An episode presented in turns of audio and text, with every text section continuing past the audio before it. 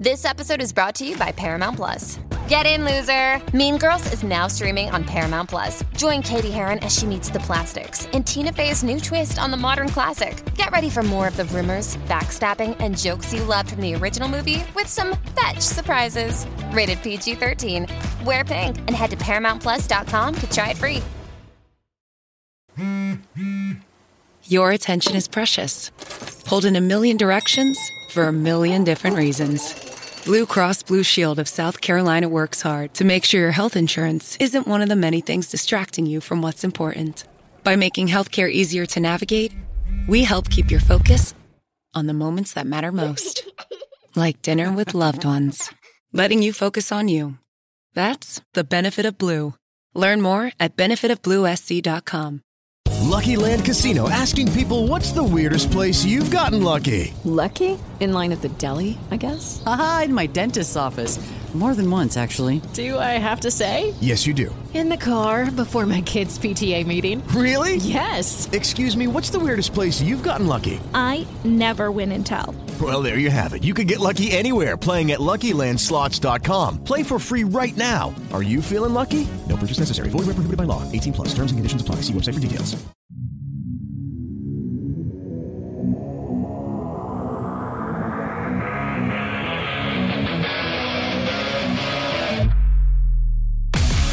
Welcome to Mic Drop, the podcast where relevancy is irrelevant and we don't give a shit about your feelings.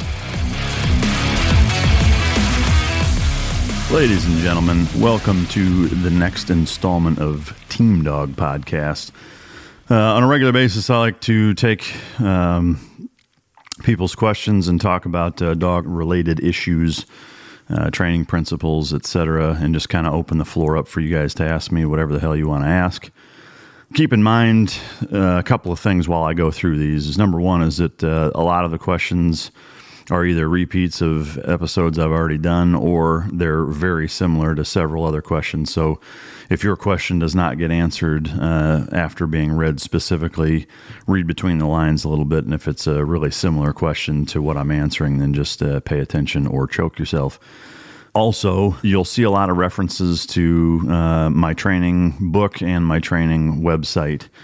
Uh, that's not shameless plugs. That's the whole reason that I came out with the damn things to begin with, uh, is to give people a resource, uh, you know, to basically address the same conversation I would have with people all the time about, you know, my dog's doing this, he's reactive to other dogs, or he won't eat, or you know, the clicker confuses him, or he doesn't want to go in the crate. You be fill in the fucking blank.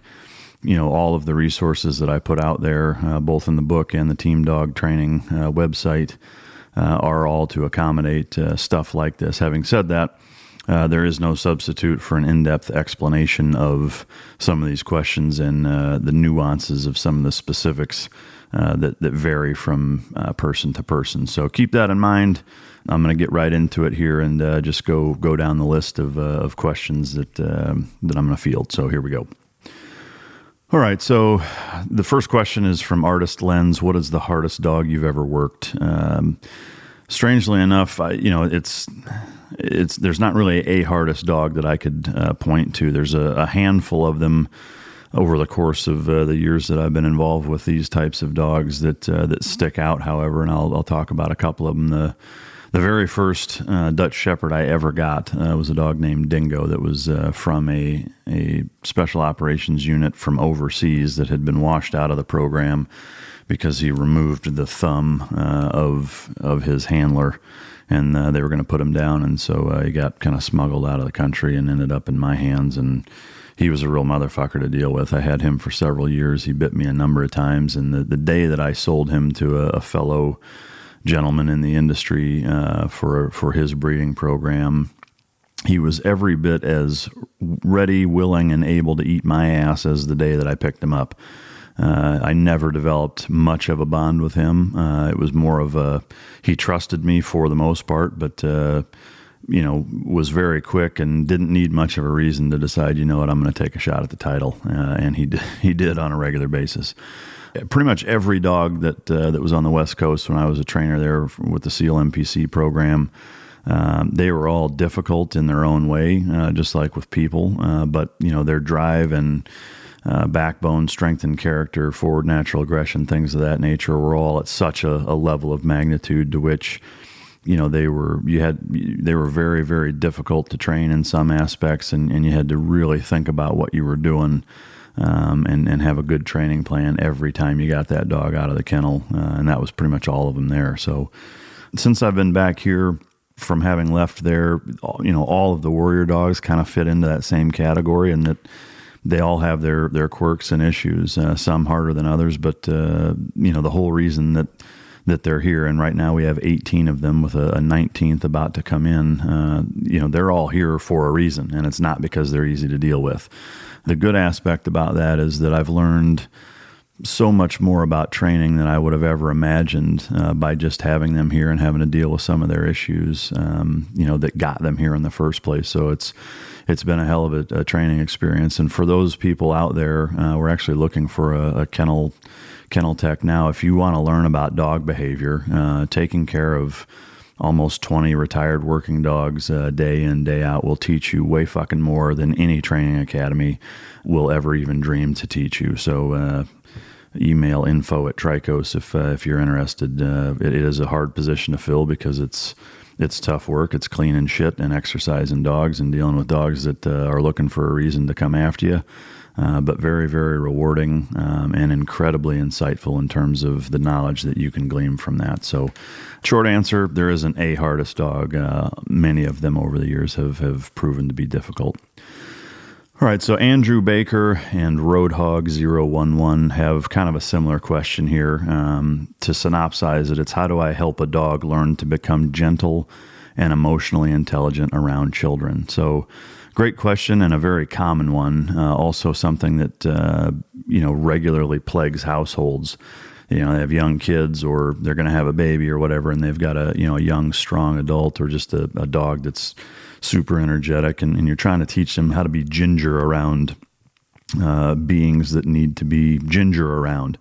Uh, think of you know in a hospice with old people that are you know on death's door, and you're bringing service dogs in there. Those types of dogs.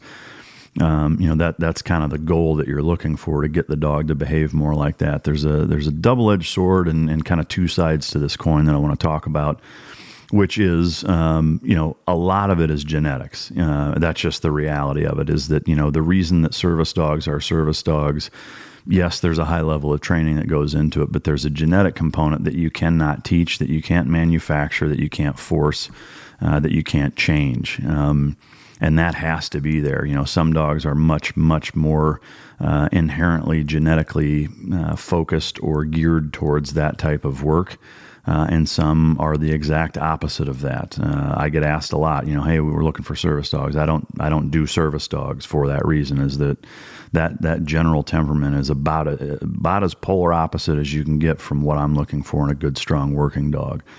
Uh, having said that, uh, you have the dogs that you have, and, and you're trying to get them to be more uh, or less excited by visitors or kids or, or, whatever, and trying to get them to to you know mind and have manners. And there's actually a ton of questions that kind of address this. Of you know, my my dog just loses their shit when people come into the house. You know, they're good training otherwise.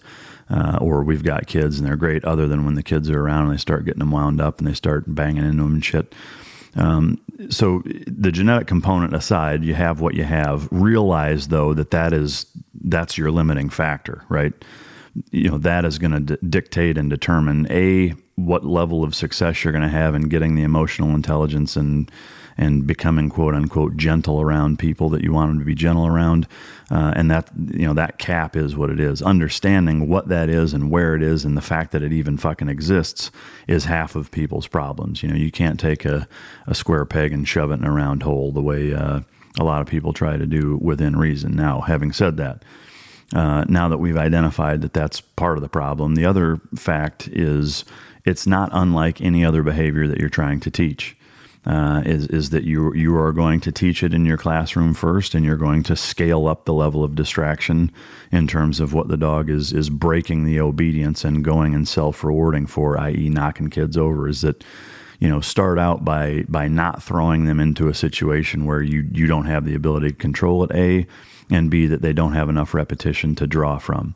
That's really the secret to success with all of these things is is building enough repetition base so that the dog, um, you know, defaults to and, and you know, goes uh, via muscle memory uh, and, and basically has the reaction that you're looking for, or in this case, the absence of a reaction.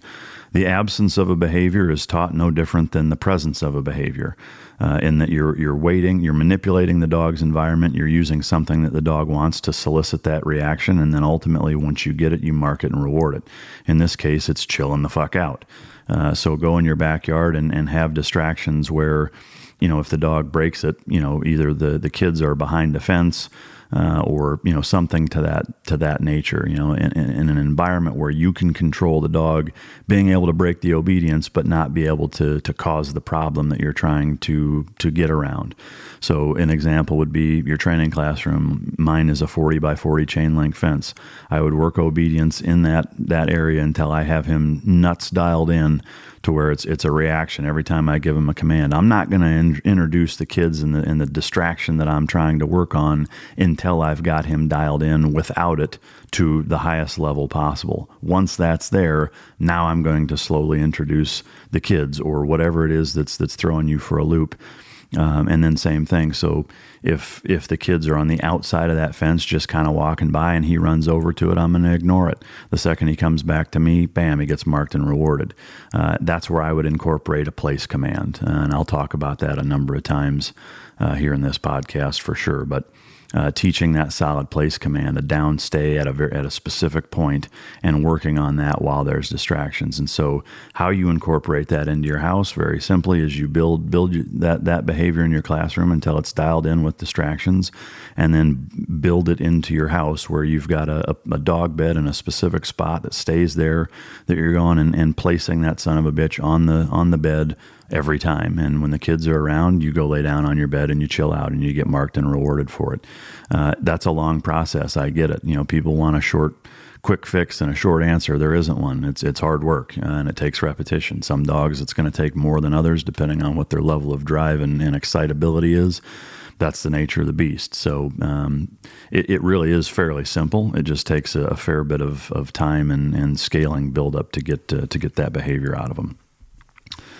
So, again, uh, there's a number of, of questions here that kind of all talk about reactivity, and so I'm gonna I'm gonna go into that next because it kind of dovetails onto what we just talked about. Uh, and again, there's a, a, ton of them. I'll use Chad underscore Weiss his question uh, as as an example. My Shepherd mix has come a long way in the past couple years, off leash and on, almost better off. Not sure if that's me not paying as much of attention uh, or not, but as soon as there's more than a couple people or dogs are around, he gets distracted. It's like pulling teeth to get him to listen to the smallest things. Any suggestions? All right. So, very, very similarly, is that I see this all the time, both with uh, with members until they've gone through the forums, and I, I, encourage people to really read through the forums because if you have a question, chances are we're in our third year of the online training resource there's been a, a, whole shit ton of other people that have had the exact same question. So read through that, uh, and I, I, am in there interjecting uh, my advice and answering all these questions to uh, to a pretty large degree uh, all the time. So uh, go in there and, and, check those out. However. This is something where it, it, seems to plague people a lot because they're just trying to, to short stroke it a little bit. not calling you out, Chad. I'm just uh, talking about the reality of, of the of the training environment is that it, generally stems from a lack of, of sufficient repetition. Is that you've got to put that time in in your training classroom. Again, it's it's manipulating the dog's environment in that training classroom. It's structuring it so that in that while you're teaching, the dog is crated or otherwise uh, nu- neutralized in terms of its mental and, and physical stimulation and engagement, other than when you're training, so that there's there's a contrast uh, and that's gonna that's gonna make everything sink in and, and learn faster, be learned faster. Is if the dog is in a crate or a kennel run, not stimulated other than when you're training, and that's when he's being fed and, and emotionally engaged with and mentally stimulated, then uh, that that's what makes the difference. But you've got to just continue more and more repetition, and then slowly scale up to where you're building in those distractions. You know, in this case, maybe it's other dogs again on the outside of the fence. Uh, you know, or a dog in a crate uh, in your training classroom, just sitting there barking at your dog. You know, whatever the problem is that you're having, you know, set that environment up so that you're slowly introducing that in your training classroom where the dog is contextually used to to behaving and seeing those things. If you know your dog is is nails inside your house and in your backyard, and you're doing all these training uh, sessions and everything's great, but you're but you're not introducing the things that are distracting him out in town in that same contextual environment. Of course, when he gets outside of that, he's going to be like, "Holy shit!" You know, it's like the stimulation lottery just was won. Uh, you know, he's he's going to look at everything like, you know, that's the coolest fucking thing ever. So. Uh, you've got to introduce it into your classroom, into the into the environments that he's already comfortable in behaving. And and if he's not where you want him there, then for the love of shit, do not take him out into the real world and, and expect good results. Because if you're not getting perfect results in your training classroom and in your house, you're going to get even even less than perfect ones out out in town every single time. So again, it's it's very similar to the last one. It's just using a different distraction, uh, and it's and it's really I mean fill in the blank for anything that my dog has a problem with X introduce X into your training classroom uh, and scale it appropriately so that uh, so that they're dealing with that distraction exactly how you want them to deal with it in your training classroom before you take them out into the real world and expect that same result.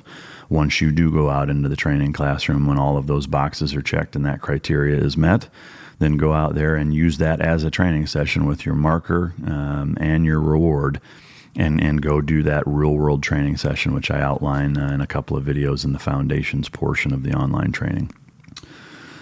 Biscuit and the bean. Uh, a little bit of a similar question in this case. It's an absence of a behavior. My Catahoula is very well behaved and listens to me 90% of the time.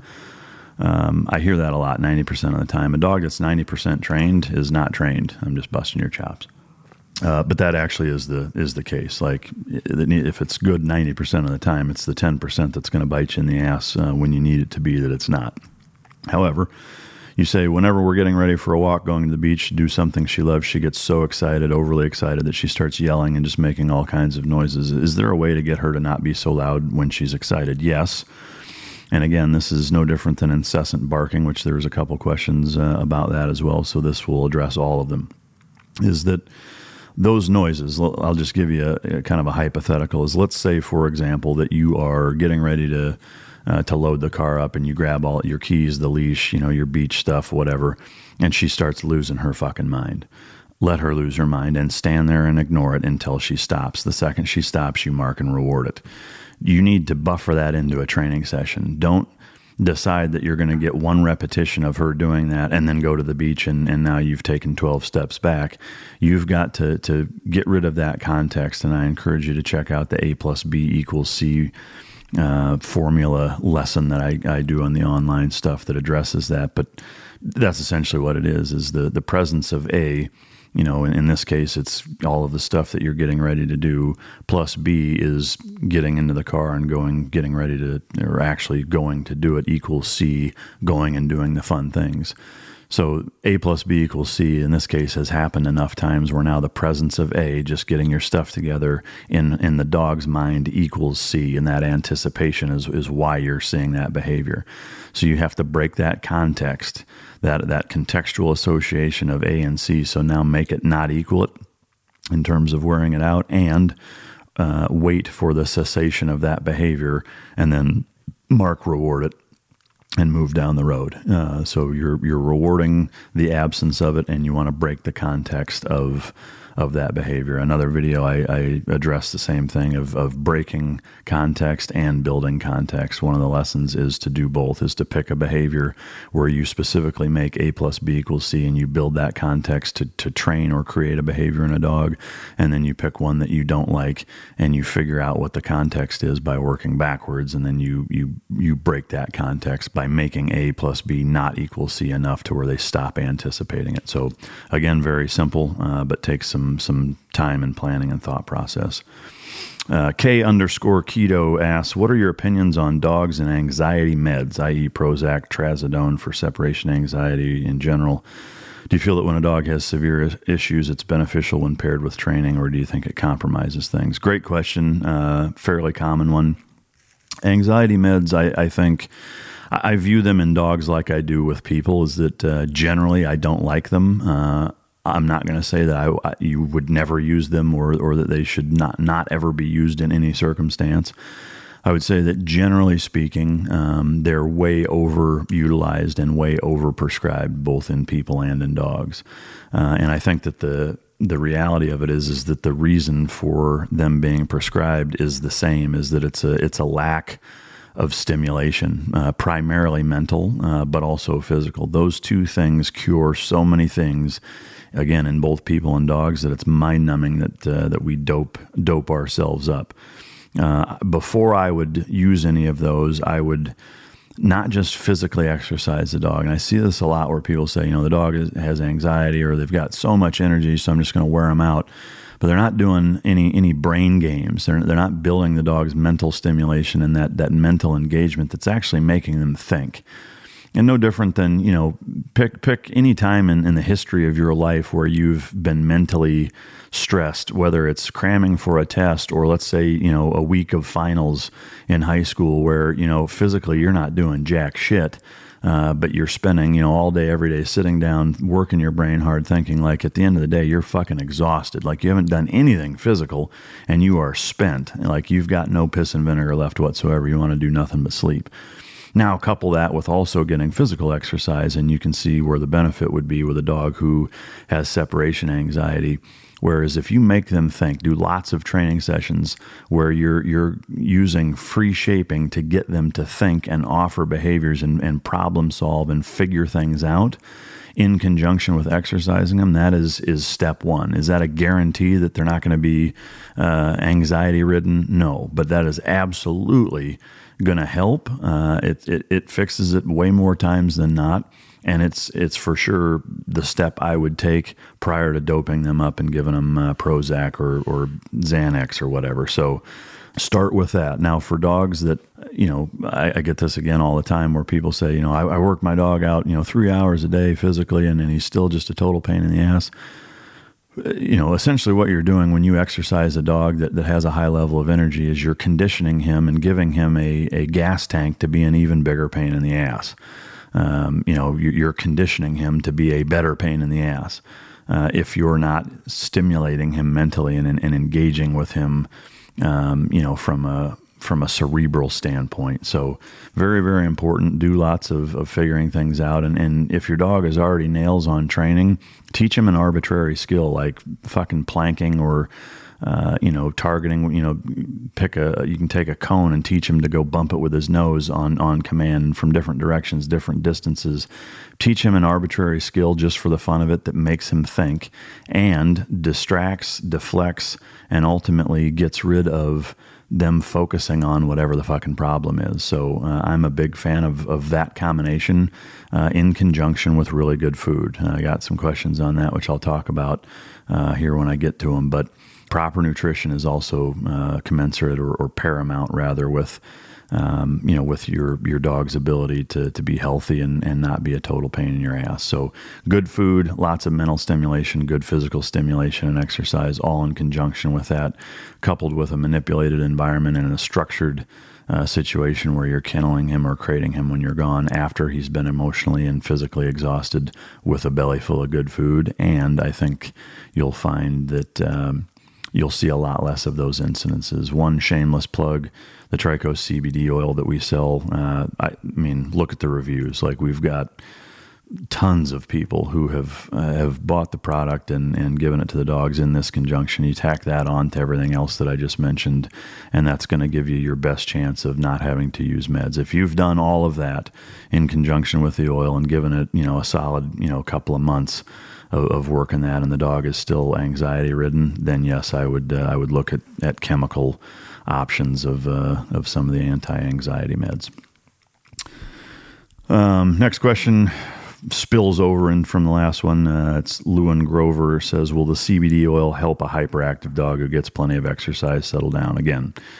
Uh, it's it's kind of that same thing. Uh, CBD oil is is a fantastic resource for helping with a lot of things, and it works best when it's used in conjunction with a solid training regimen. But the the biggest key component here is, and, and here's the key: three to four mile runs daily plus playtime, and, and the dog won't settle down. Nonstop energy, make them think again, you know, if, if all you're doing is exercising him, you're, he's becoming better and better at being an asshole. So make him think and work his brain. Um, part of the question is, you know, when is a good time to uh, to give the oil uh, in terms of age wise? Really, I mean, past you know, once a dog is eight weeks, you can you can start giving it to him. Um, you know, it depends on why you're administering it, but the the host of benefits I encourage you to check out the website are, are pretty pretty lengthy and significant. So, um, you know, I'm a, obviously an advocate and a proponent of giving it to dogs, uh, you know, on a routine basis for a host of reasons. But all right, next question. Puppy Priya GSD. Uh, I have a 15 week old German Shepherd. What's the best way to introduce her to our cat? I've heard anything from introduce them immediately and let them sort it out to wait months and months, allowing them to see each other before physically allowing them to interact. The puppy seems very eager to play, and the cat seems very pissed by the puppy's excitement. Go figure. Pussy will do that, won't it? Uh, I'm afraid that we wait too long and the cat won't be able to, to put the puppy in her place because she'll be so big. I would love to hear your thoughts. One thing that, that struck me in your question is if we wait too long, the cat won't be able to put the puppy in her place. Now, let me ask you something. If you, I don't know if you have kids or not, but let's just say that you do. Do you think it's your ch- one of your child's responsibilities to put the other child in its place, or is that your fucking job? We all know the answer. That's your fucking job. Uh, it's not the cat's responsibility to put the dog in, in its place. That is hundred percent yours, and that's one of the the problems I think with um, with a lot of people. And I'm not picking on you, so don't take it that way. You know, we're all we're all adults here, and uh, and that's part of the discussion. But the reality of it is this: is that to answer your question on on kind of the technical aspect is that I, am a huge fan of crating things next to each other for a period of days, weeks, months, however long it takes until they stop giving a fuck about each other. Because you know, with animals, they they know when they're right next to another animal, even in a crate. Um, so I would have the cat in some sort of you know carrier or, or whatever you want to put them in, or even just have them loose and have the puppy uh, in a crate right there where they can see it, smell it, hear it, whatever, and, and stop being so excited about it. Now, a 15 week old puppy, you don't have the repetition in that in that puppy's bank to be able to to keep the the amount of obedience and in uh, the cessation of uh, of impulse or impulse control in a 15 week old puppy. So you have to physically manipulate that, i.e., with a crate uh, or keeping them from from interacting. You should not force the cat to deal with the dog coming up and, and being all up in its space and whatever any any different than you know you would allow your kids to jump on you know company's lap or each other if, if they're not supposed to etc so uh, keep that in mind is that you know the the same rules of personal space should apply to your dogs that they do with your kids and guests and other family members while you go through the training process, again, you know, if you, if you take the foundations portion of, of the online training and go through it with this dog, after about five or six months, you should be at a place, if you've put the time in, where you've got the amount of control to where the dog's going to ignore the cat because you're you're making sure that he's ignoring the cat. Uh, it's fine to be curious. It's fine to look over at it, but you know, by using focus and engagement, eye contact, and control work with that dog, it's your job to teach that dog not to mess with the cat, uh, and vice versa. Frankly, I mean, I, I, it sounds like the cat's probably not going to go mess with the dog, um, but if that's the case on the transverse, you know, it's not cool to, to if a cat is invading a dog's personal space and they don't want it there. The same rule applies: is that uh, get control of that pussy. Anyway, that's the gist on that. Um, I'm going to reiterate again that uh, it's it's imperative that uh, that you take it upon yourself and not let them sort it out. You teach them what the rules and boundaries are, and, and don't let either one of your pets or any of them uh, feel like it's it's on them to determine uh, keeping other animals in check. All right, uh, Jilf Nugent, I would love to hear your thoughts, vision for optimal animal shelter behavior programs, practices for canines that find themselves in an animal shelter. I'm glad you asked, Jill. Here's my take, and this is what I'm I'm looking to incorporate is is packages with the online training with these behavior uh, pro you know, as a behavior program and practice for animal shelters uh, or rescues, so that it's a a greatly cost reduced option for people. Uh, that are getting a dog out of a shelter, um, looking at launching a campaign to to accommodate something to that effect. But to me, there there needs to be some guidance. Uh, so that is my thought and vision. Is I would love to help you know anybody that, that adopts or rescues a dog uh, from a shelter is that is that they get enrolled immediately like that's part of the adoption process is they get in, enrolled into the team dog training resource and and make a commitment to themselves the dog and the shelter to to adhere to the program and follow it I think uh, it would work uh, very well in, in terms of gaining leaps and bounds of not having dogs in and out of shelters and being returned because people are, are being educated and then also also in turn educating and communicating with their dogs what the expectations are so that everybody's on the same page and uh, and the dogs aren't uh, becoming problems and going back. So that's uh, that's what I would love to see. We're we're looking at working on that all right let's see Josh Cheney 175 had uh, put my two Jack Russells down uh, love to get a new another dog, but I'm gone 10 hours a day and feel it's unfair to the dog to be home alone for that long of a time. I'm trying to make my kids understand if they had to piss or shit, they couldn't hold it for 10 hours. Thoughts? It's a good and common question, Josh. Um, two things. Uh, do I think it's fair to leave a dog uh, home alone for 10 hours? Well, there's 14 hours out of that day where they're not home alone. Uh, now, is being home alone for 10 hours ideal? No, it isn't. Uh, in terms of making them hold it, they're not going to hold it. I mean, not until the dog is at least a year old or thereabouts, uh, to where you could even have any realistic expectation of them holding their bladder um, for that long. Um, that's where I would use a kennel environment, vice a crate. I would use the crate while you're there interacting with it and can get the dog in and out and structure your training around that. And when you're going to be gone for too long for them to hold it, have a kennel environment set up where they can go to the bathroom in the in that kennel run. Realize having them, especially if it's starting out with a puppy or even a rescue, whatever, is that having them in that kennel run for 10 hours a day where they're they're going to the bathroom is going to make it more difficult to potty train and house break that dog. No two ways about it. Doesn't make it impossible, uh, but for sure is going to confuse the dog a little bit and make it a little more difficult to do that. Uh, to me, it's a judgment call. You know, it's personal preference. I would probably still have a dog. Uh, some people may say that's bullshit. You know, that's, that's your opinion. My opinion is that you know if you structure it right, you know you can absolutely have a dog even with a busy schedule. Just realize that you know now when you're when you're not working and you're not you know when you are home from that ten hour shift is that that's not the time to put your feet up and, and watch football, um, you know, or take a nap or uh, sit in the fucking hot tub and hang out and, and get get shit faced. Like if you're bringing a dog in, that's a that's a responsibility, and you need to uh, you need to recognize that and spend that time that you are home really working with that dog and physically and, and mentally engaging and stimulating it. So uh, that's my take. Uh, Orion Holmes, what resources did you pull from when develop developing your system of training dogs? Um, the short answer is all of them. You know, to me, my if you want to call it uh, my system, it's not really mine. I mean, it's it's a conglomerate of um, it's a melting pot of of every dog person I've ever come in contact with. Uh, you know, I've learned a lot of things from a lot of people and uh, learned a lot of things on my own of, of fucking it up or learning the hard way. But, um, you know, to me, the short answer is, is, is you should get as many training resources as possible. Like you should train with as many people as you can, uh, volunteer at shelters. If it's police work, you know, try to get in with the local P- PDs and, and volunteer or help there.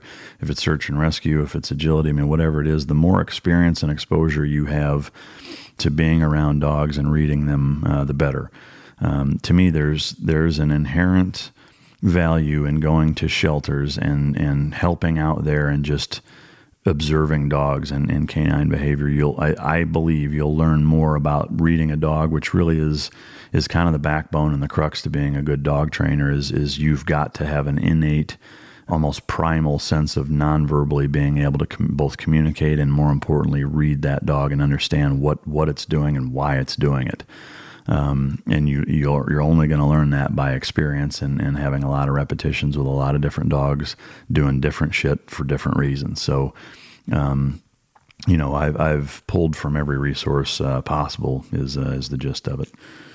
JB Harpat, uh, what do you use to clean your dog's ears? I have a lab mix and he's seven. Um, I use Epiotic, uh, which is a company or a brand rather that uh, just it's a, a, dog cleaning solution. So I'll put that in the dog's ears, um, gently massage it with my hand, uh, holding their their head up so that uh, it's getting in there and breaking up whatever the problem is, uh, and then gently take a paper towel and or a baby wipe and uh, just very, very gently kind of start to clean it out. I don't like to dig my fingers in there.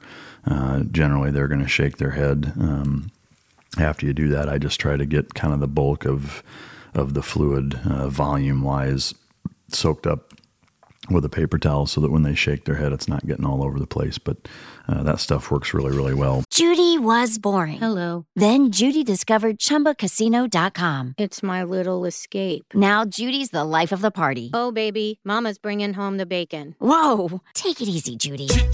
The Chumba life is for everybody. So go to ChumbaCasino.com and play over 100 casino style games. Join today and play for free for your chance to redeem some serious prizes. chumba ChumbaCasino.com. No purchase necessary. Void where prohibited by law. 18 plus terms and conditions apply. See website for details. Before Sarah discovered ChumbaCasino.com, she enjoyed chamomile tea. Come on, big jackpot. And being in PJs by 6. Let's go. The new fun Sarah often thinks about the old boring Sarah. Yes. And wonders if that Sarah ever really existed. Chumba Casino has over 100 casino style games. So join today and play for free for your chance to redeem some serious prizes. No purchase necessary. Void where prohibited by law. 18 plus. Terms and conditions apply. See website for details. Judy was boring. Hello. Then Judy discovered chumbacasino.com. It's my little escape. Now Judy's the life of the party. Oh, baby, Mama's bringing home the bacon. Whoa. Take it easy, Judy.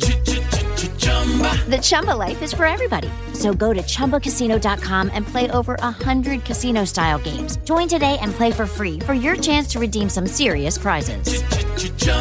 ChumbaCasino.com. No purchase necessary. Void where prohibited by law. 18 plus terms and conditions apply. See website for details. Uh, unless, I mean, even if it's a, a, specific infection, like if it's, you know, a yeast or fungus or, or some sort of an ear infection like that, that's relatively common um, even then, I'd still use that stuff in conjunction with uh, some sort of uh, gram specific positive or negative, depending on, upon what the infection is, uh, antibiotic that's going to address that. But uh, yeah, that's that's what I do. Scott uh, Scott Tack Williams seven seven. Uh, how would you incorporate? How would incorporating your style of training for bird hunting? I see most people incorporate e-collars, but I would rather not. I, you know, honestly, I would follow the online training, um, but your A your A plus B equals C, and you're getting from A to B is going to be for specifically for hunting. So all of the same behaviors that you want for hunting, uh, you're going to teach and train them the same way you do all of the basic obedience behaviors that uh, that I showcase in terms of shaping behavior, teaching it in a classroom, and and marking and reinforcing it the exact same way. I'm not opposed to e-collars. I use them uh, not very often, but um, you know, I go through my process first before I ever even worry about an e-collar or even trying to incorporate it. Uh, so I would I would go about it that way. Uh, photo, it's you. Uh, I have a mal that spins when I first put him in the kennel, and when I say spin, I mean Taz like. I haven't exactly done great training this out of him. I've done the opposite and draw attention to it and let me get worked up. I've tried drawing attention to me in a treat. I've tried click and reward as soon as it stops. I'd love to properly break this behavior, but I'm not doing it right. I did post about this in the forums as well a long while ago. Any insight? Um, there's, there's, a couple things. Um, you know, number one, when you say you you haven't done a good job training and out of them, and, and you get worked up, that's a big part of the problem. Is that if you're getting pissed off and emotionally charged, that's not the time to train your dog. Put them up and, and go away. The other thing too is when putting a dog into a kennel environment uh, and they start spinning at that point, to me, there's there's a level of, of realistically, you know, I would say more times than not in the warrior dogs. I mean, again, are a great example is that most of them, when we first put them back, they'll start spinning like that. When you leave, they stop. can you stand there and, and wait for the absence of the behavior and, and go through those training sessions? Yeah, you can, and that's how I would do it. And if you've tried that, I would just say if it's not working, you haven't done it long enough. There will come a point at which the dog will understand spinning isn't getting him anything. If it's that big of a deal to you where you're going to make that a priority, then do that. My opinion is uh, who gives a shit, frankly. Um, is that if, if he's spinning, walk away from him and ignore him. You know, if if there's that barrier between you and him and he's amped up and you're you're fueling that fire, walk away from it. Um, you know, th- that's just my take on it. Is that I don't I don't really see a point in spending hours and days and weeks and months trying to train that spinning behavior out of him while you're standing there after you've just put him up for for what.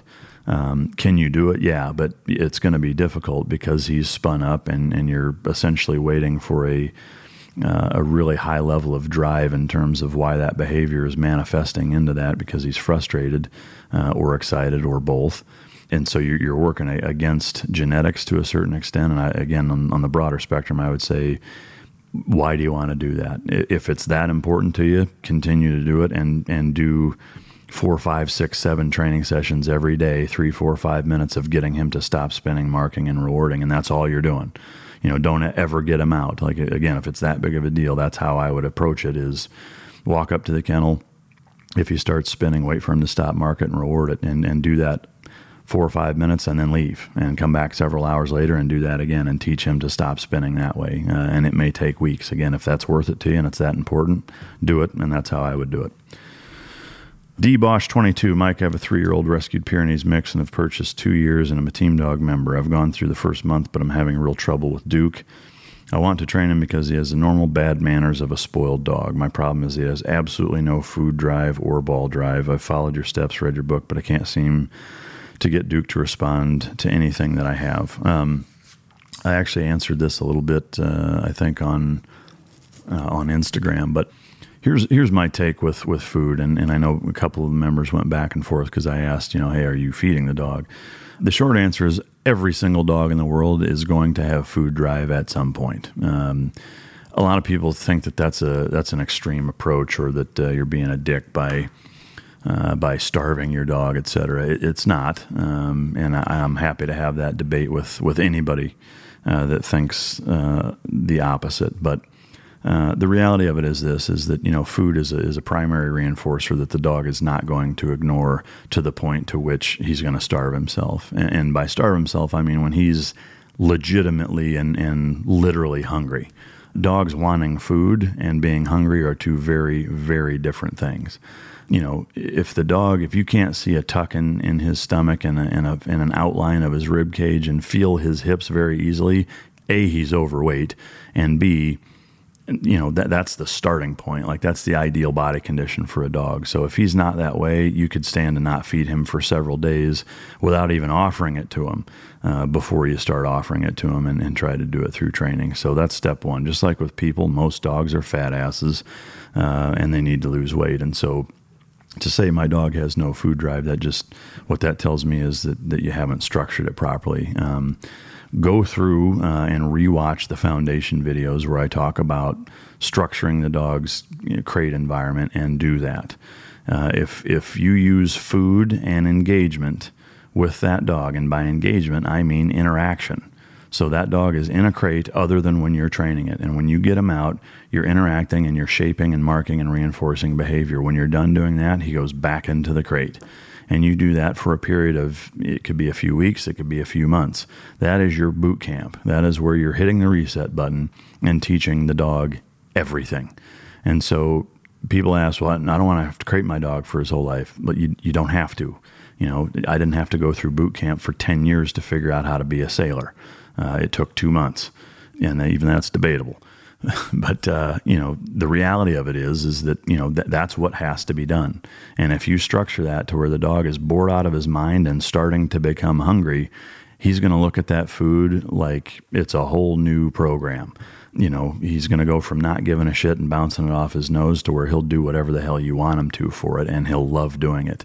Watch some of the videos of, of chance the the rescue dog that uh, that we took in at the start of uh, of the second year of the training. It's in some of the foundation videos. He's a a caramel colored pit bull mix looking dog that was about a year old. Same thing. When I pulled him out of the shelter, he was about five, six pounds overweight and could not give less of a fuck about food. and Didn't care about toys either.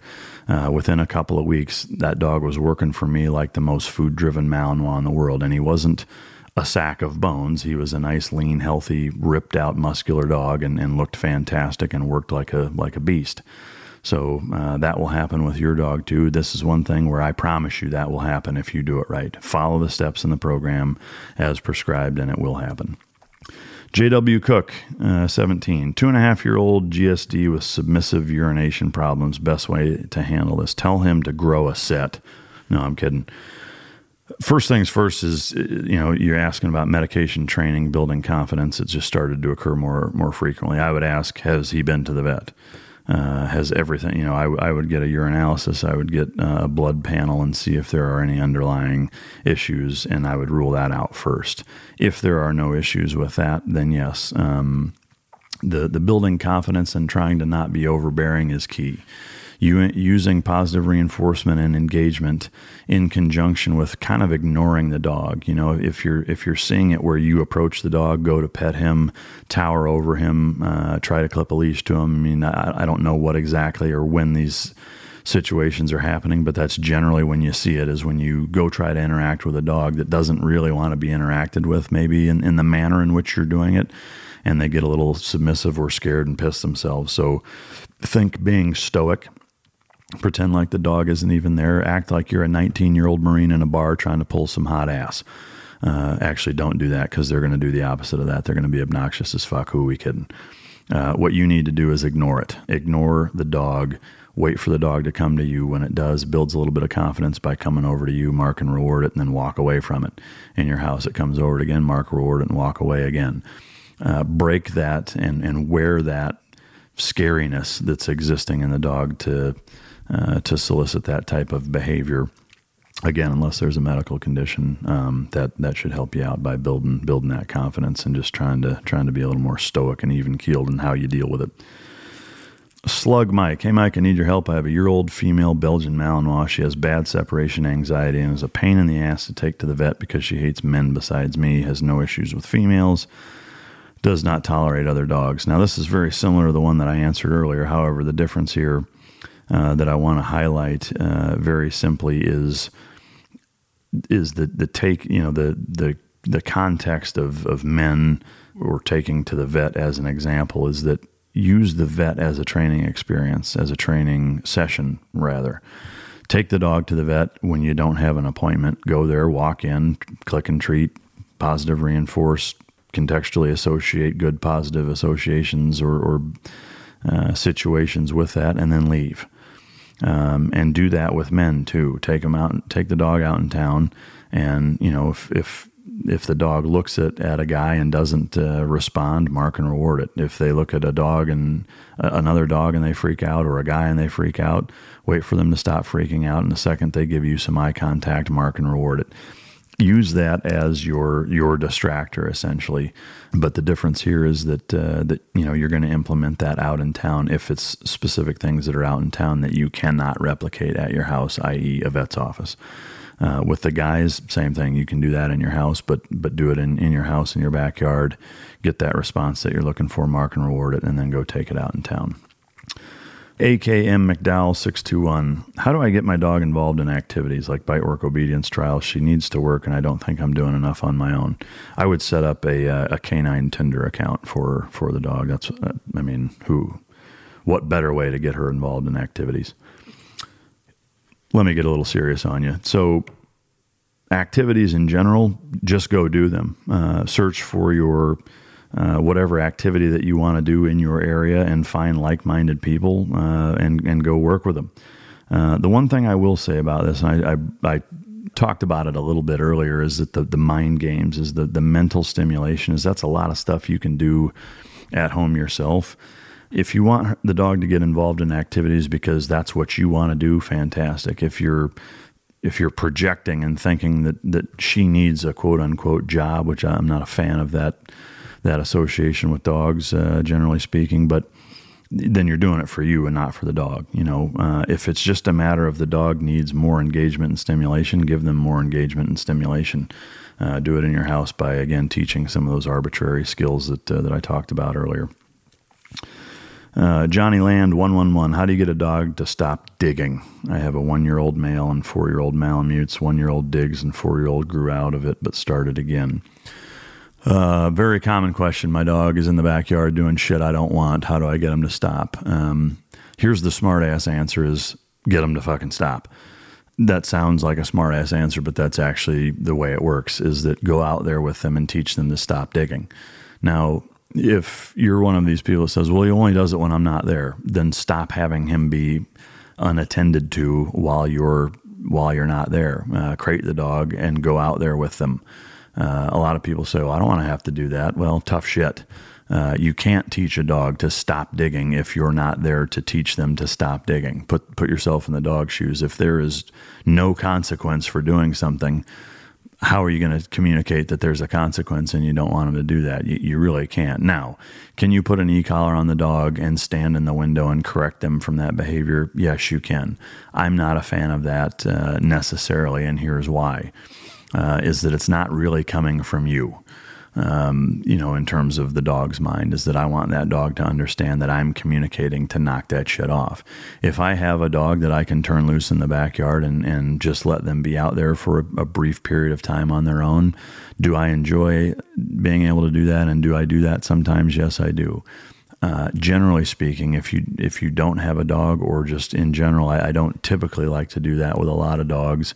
For that reason, is that they may start digging, they they get bored, or uh, they see some some sort of stimulation on the other side of the fence, and now they they start to create unwanted behaviors because you're not not there teaching the left, left and right flank. I would rather you have the dog crated, go out there, spend five minutes with it.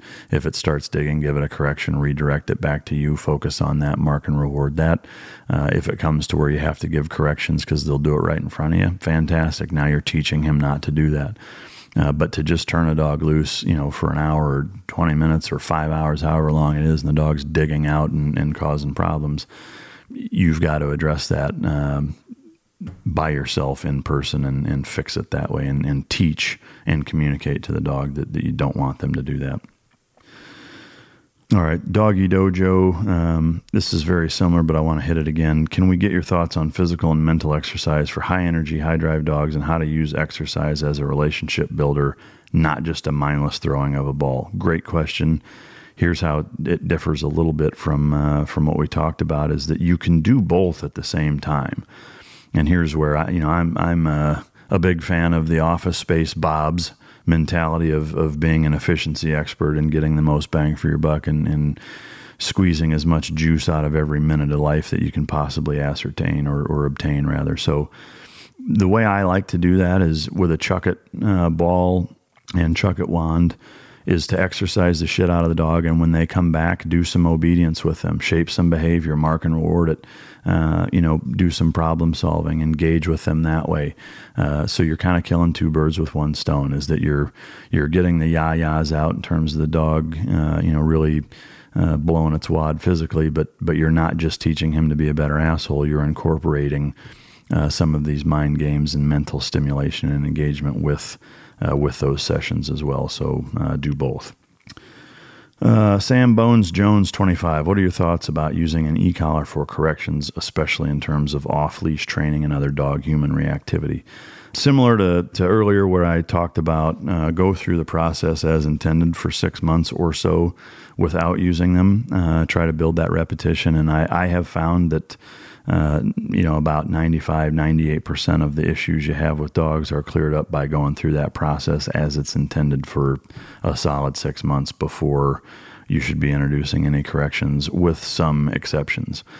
Uh, the some exceptions are dogs that are extremely high drive that are taking a shot at the title or, or that are, you know, their, their drive is so high to where it's dangerous just interacting with them in your training classroom, in your environment, etc. Is that in those extreme cases, uh, then I may use uh, prong collars or e collars to kind of get them to where they're they're at least able to be dealt with day to day in my training environment. But that's pretty rare. Um, even with the high drive dogs that I I typically work with, uh, it's it's rare that a dog is is has that kind of drive where it's so overblown to where it's dangerous. Just trying to train him in the in the same normal environments that we're talking about. If after six months or you've you've drilled it over and over and over and you're still having issues, that's when I would introduce the corrections. I encourage you to watch the corrections video uh, where I talk about you know how how it means more at that point if you've got a good relationship built up, and, and I show you some examples of me correcting a dog, you know, from food and, and treats uh, in the in the kitchen, and, and watch his response, and uh, it's a good good verbal or I'm sorry visual visual uh, example of that. All right, Conley underscore C. Mike, love the podcast. Been a listener since the first drop. Well, thank you. Uh, my question is how how you recognize a specific skill in a dog. As an example, how would you recognize if a dog is capable of tracking or better for personal protection or just laying on your feet at home? Very simply put, is that you've got to have an eye for a dog. Is that you have to have trained a dog to do all of those things a number of times before you're going to be able to look at that dog and say, this dog is a good fit for X. If you haven't, uh, you're essentially guessing what I would recommend is that if you've not done that, is is take the dog somewhere unbiased, you know, with a professional trainer who has trained dogs to do all of the things that you mentioned, uh, and have them evaluate it and give their personal personal opinion. Most of it is going to be genetics. I, I mean, I would say ninety nine percent of it is going to be genetics. How you recognize if a dog is capable of that is by putting them through the paces and testing them you know, for tracking, I look at hunt drive, environmental nerve, uh, you know, whether or not they get distracted while they're hunting uh, with some exterior distractions that I've uh, purposely put in place to see if, if they continue to hunt. Uh, personal protection, I, I, have a whole process of, of staking out a dog and, and putting them in a host of different environments to see if they have the sack and and uh, fortitude and spine to be able to to protect themselves and and human beings uh, when a, a predatorial figure is standing in front of them, not scared, capable of hurting them, and intent on doing so, uh, how they respond. Uh, just laying at your feet, same thing. I would put the dog through kind of a therapy test type of environment and see, uh, you know, how, how good their environmental nerve is, if they if they startle easy, if they have any defensiveness, uh, any nerve issues, whatever. Uh, and then go off of that. So you know, it, it, really just depends on what what you're looking for, or just have a, a trained professional uh, evaluate the dog and give you their opinion on what uh, what they would be a good fit for, and then go with that. You know, if somebody says, "Hey, this dog has doesn't have what it takes to be a personal protection dog," and you say, "Well, I'll take it to somebody who's going to train it," uh, if they say they can train it, they're selling you a line of shit. So, you know, use genetics to to determine what that dog needs to be for you is is my best advice.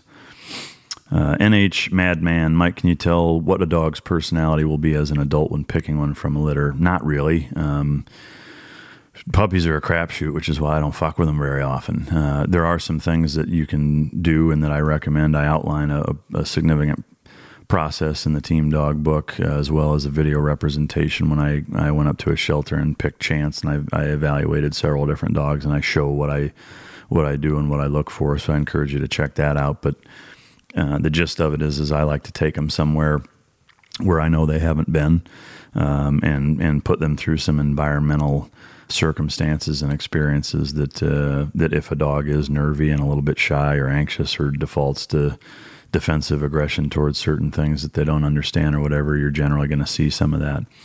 In an eight week old puppy, however, it's going to be very, very scaled back, uh, generally speaking. So uh, the dog may may turn into uh, something a little more significant uh, as they get older, and some of it is going to be the the environments that you put them in or fail to put them in to prepare them uh, adequately. Some of it, a lot of it's going to be genetic, but uh, short answer is is not really. Um, you know, so it's you're you're kind of rolling the dice when you pick pick a puppy. That's just the reality. Rick twelve eighty five. How do I train my wife to follow what I've been trying to teach my dog? Brother, I'll tell you what, if I had the answer to that, uh, I'd be a fucking billionaire. No, I'm kidding. Uh, how do you train your wife to do anything, Rick? Um, you know, that's that's uh, life's greatest fucking question, I think.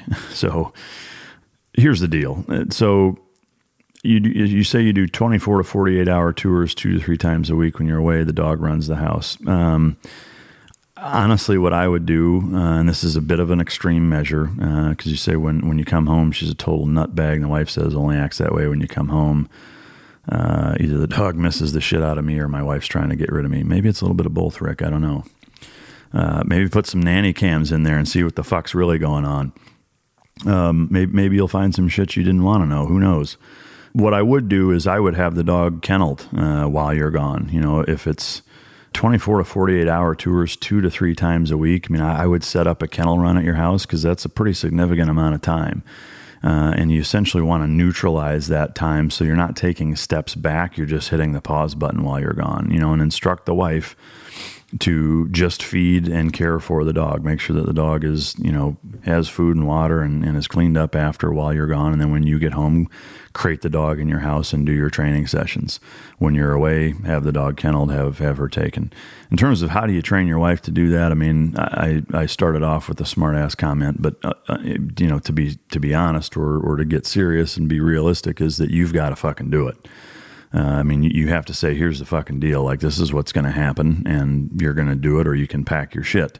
Uh, I mean, that's that's how I would I would approach it. Frankly, is that uh, if it's a priority to you, and, and, you you you know want the dog to be what what you want it to be, then put your foot down and say, "This is my dog. This is my house. I'm I'm gone two to three times a week, and and here's how how it's going to work." Um, and if she doesn't want to do that and isn't willing to do that, I would probably either get rid of her or the dog. I don't know which one, but uh, you you can't have it both ways. Like if she's not going to do what what you want, you you either have to say, "Honey, we're not working out," or we're going to rehome the dog because it, it's not going to work out if you're doing that amount of time being gone and taking you know all of these steps backwards. I mean, you're undoing and and and being not just, I mean, you're you're being counterproductive uh, when you're gone if if all of these things are happening while you're, while you're there and and it's not being followed through with. If you get it to where you you know you do what I am mentioning, I would uh, you know get the once you get the dog to the point where you know he's totally dialed in, then you can start to incorporate the wife or or somebody else into into working with the dog, giving him commands, etc. But while they're while they're learning and while you're teaching them the the, the basic obedience and and all of the kind of manners in the house and how to be a dog as per your expectations, uh, it should be just you doing it and uh, and being really really consistent with it. Chris underscore Zemke, Mike, love the show and Team Dog Online. Appreciate your service. Question is, when would be a good time to start bringing my wife in on training? I have a six month old German Shepherd. We just started month three online. We have a pretty good bond. I know you say in the book, keep it one person early on. Should I wait until she has a better grasp on the basics? Or is it okay to teach her everything we're doing? Exactly what I said in the last one. Wait until that dog's completely dialed in. Even if you're doing great and training is going really well, do not uh, incorporate somebody in and, and give the, the opportunity to uh, to take a bunch of steps back and, and un, undo some of that training. Appreciate the kind words. Melissa and Bear. I've got a two year old German Shepherd who's too smart for his own good. Uh, he's so well behaved when there's toys or treats involved, but if he knows there isn't, he just stares at you like, I'm not going to sit. You sit, human peasant. Any suggestions? My first suggestion would be to not anthropomorphize your dog. That's step one, Melissa. Um, too smart for his own good, no such thing. Um, to me, you know, the smarter the dog, the better. They're they're more fun to train. The more operant they are, the more cognitively driven they are, uh, the further you can go with them, and, and the more you can get out of them. So, I don't know, you know, if if you're not a Team Dog online member, become one first and foremost, Melissa, because the the fact is is that if you've got a really smart dog anytime I, I read or hear somebody say they're only doing it when toys or treats are involved means that you're just being inconsistent with it. If you go through the process and, and adhere to the program as intended, check back with me in, in 12 weeks after doing all that of structuring the environment so that uh, you're building that repetition based on a manipulated environment and you're creating the dog other than when you're training and feeding them you do that for three months, and if you're still having this problem, come back to me and, and we'll reevaluate it. But I would bet um, everything I own that uh, that if you do that, you won't have have the same problem. The gist of it is that there's not enough repetition to where you've created a behavior and you've shaped it and, and gotten it to the point where it's where it's a conditioned response. Uh, and that happens a lot, frankly. A lot of times people, they see a little bit of progress with shaping a behavior and then they, they shit can it and, and expect the dog to do it in any environment with no reinforcement. And, and there just isn't a big enough reinforcement history to, to, to have that happen. So you just need more, more repetition. J Bones question Best way to minimize itchy, dry skin in your dog? tried oils and other allergy concoctions. However, I wonder if there's a way to introduce a specific food which will help lessen itching. Any advice? I would first see, you know, take the dog to the vet and have like a dermatologist specialist and see if there's uh, any specific issues other than if it's just a little bit itchy and dry and there's not like massive problems. To me, raw food is going to be going to be your best bet. Um, you know, raw food is is unquestionably uh, what I recommend to everybody to switch to, whether it's dehydrated or uh, raw, frozen. You know, switching to that first and see if that that gets rid of your problems because way more times than not, um, that's the that's the issue. Is it's something in a dry food, some sort of filler or uh, something like that that uh, that's going to cause that. In terms of how you introduce it, switch them over. You know, to me uh, just switch them over to a good raw food. Uh, I would try the CBD oil also. That tends to help with immune uh, immunosuppressive issues, which could could be uh, an issue with it, uh, as well as salmon oil or some sort of good omega three type oil, and and give that a shot. But the big thing I think is is switching over to a good raw food, uh, and I would I would go that way. Gordon Byer. I've never used a clicker in the two plus decades of training dogs. Question is twofold. Why does it work? And is it too late to start with a three year old Czech GSD who's titled in NADF? No, uh, it's never too late. Um, why does it work? Uh, very simply, is that if you think about the way a dog's mind works, which is that A plus B equals C, it makes the simple associations with everything, is that what the clicker does very simply is it gives you a, a completely and, and purely consistent mark uh, or bridge from whatever is taking place to a reward. So it, it's it's connecting that dot. That's why it works. Is that it, it it's you know speaking dog essentially is you have you now with that or with anything. I mean you can use a verbal marker. You can use snapping your fingers. I like to use a clicker because it's it's unique. Uh, nothing else sounds like it, so the dog's not gonna not gonna be confused by by it happening and, and not training or whatever. But but that that's really it's that simple. Is that you know you have the ability to now communicate to your dog what you're doing is what I want, and what you're doing equals you know you getting a reward for doing that. It, it pairs the behavior to the reward, and and that's it think of it like taking a snapshot. You know, it's like taking a picture of the dog's behavior and then being able to explain to him, do you see you know this this is what I wanted and this is why you're getting your paycheck. Yeah, no different than you know weightlifting or gymnastics or physical skills that uh, you know when you videotape yourself and you learn a lot more about the mechanics and things of that nature. Is that it's kind of that same same thing is that the dog now understands the position that they're in, the behavior that they're performing uh, or doing. Uh, slash offering is is what is getting them what it is that they want, and so that's that's the uh, the beauty of it. It's the simplicity of it, and ultimately why it uh, why it works. M Bailing 91. How do I train my dog to stop doing a specific behavior that she only does when I'm not around? She sometimes chews on wooden furniture when I leave her home alone, but never does it when I'm there, so I haven't been able to catch her in the act. Very, very simple solution crate the dog. There is no way to stop that while you're not around. Uh, if she will never do it while you're around, she needs to be crated when you're not around. It's that simple. There is not, in my opinion, a conducive or effective long term solution to doing that. Uh, what I would say is that on top of that, is that do short sessions um, where she's created while you're there and then gone and then there and gone and, and build up the amount of time you're leaving her uh, created so that you're making positive associations and not making it a negative experience for her. So uh, she doesn't start to make the association of she's only created when you're gone for long periods of time is introduce that that way so that you know start feeding her in there put her in there for brief periods while you're around let her out put her back in leave for a little bit come back take her out you know just mix it up so that so that there's not that uh, contextual association and she she's making uh, you know that that relationship. So uh, I would do that Jason P75, when working in that first lesson with eye contact, uh, click plus reward, Do we need to have a certain amount of sustained eye contact or just a glance? My German Shepherd looks me in the eye and then looks my hands right away, since that's where the treat is coming from. Um, but I, if I hold off and refrain from rewarding, can I get more sustained eye contact, which is better in this case?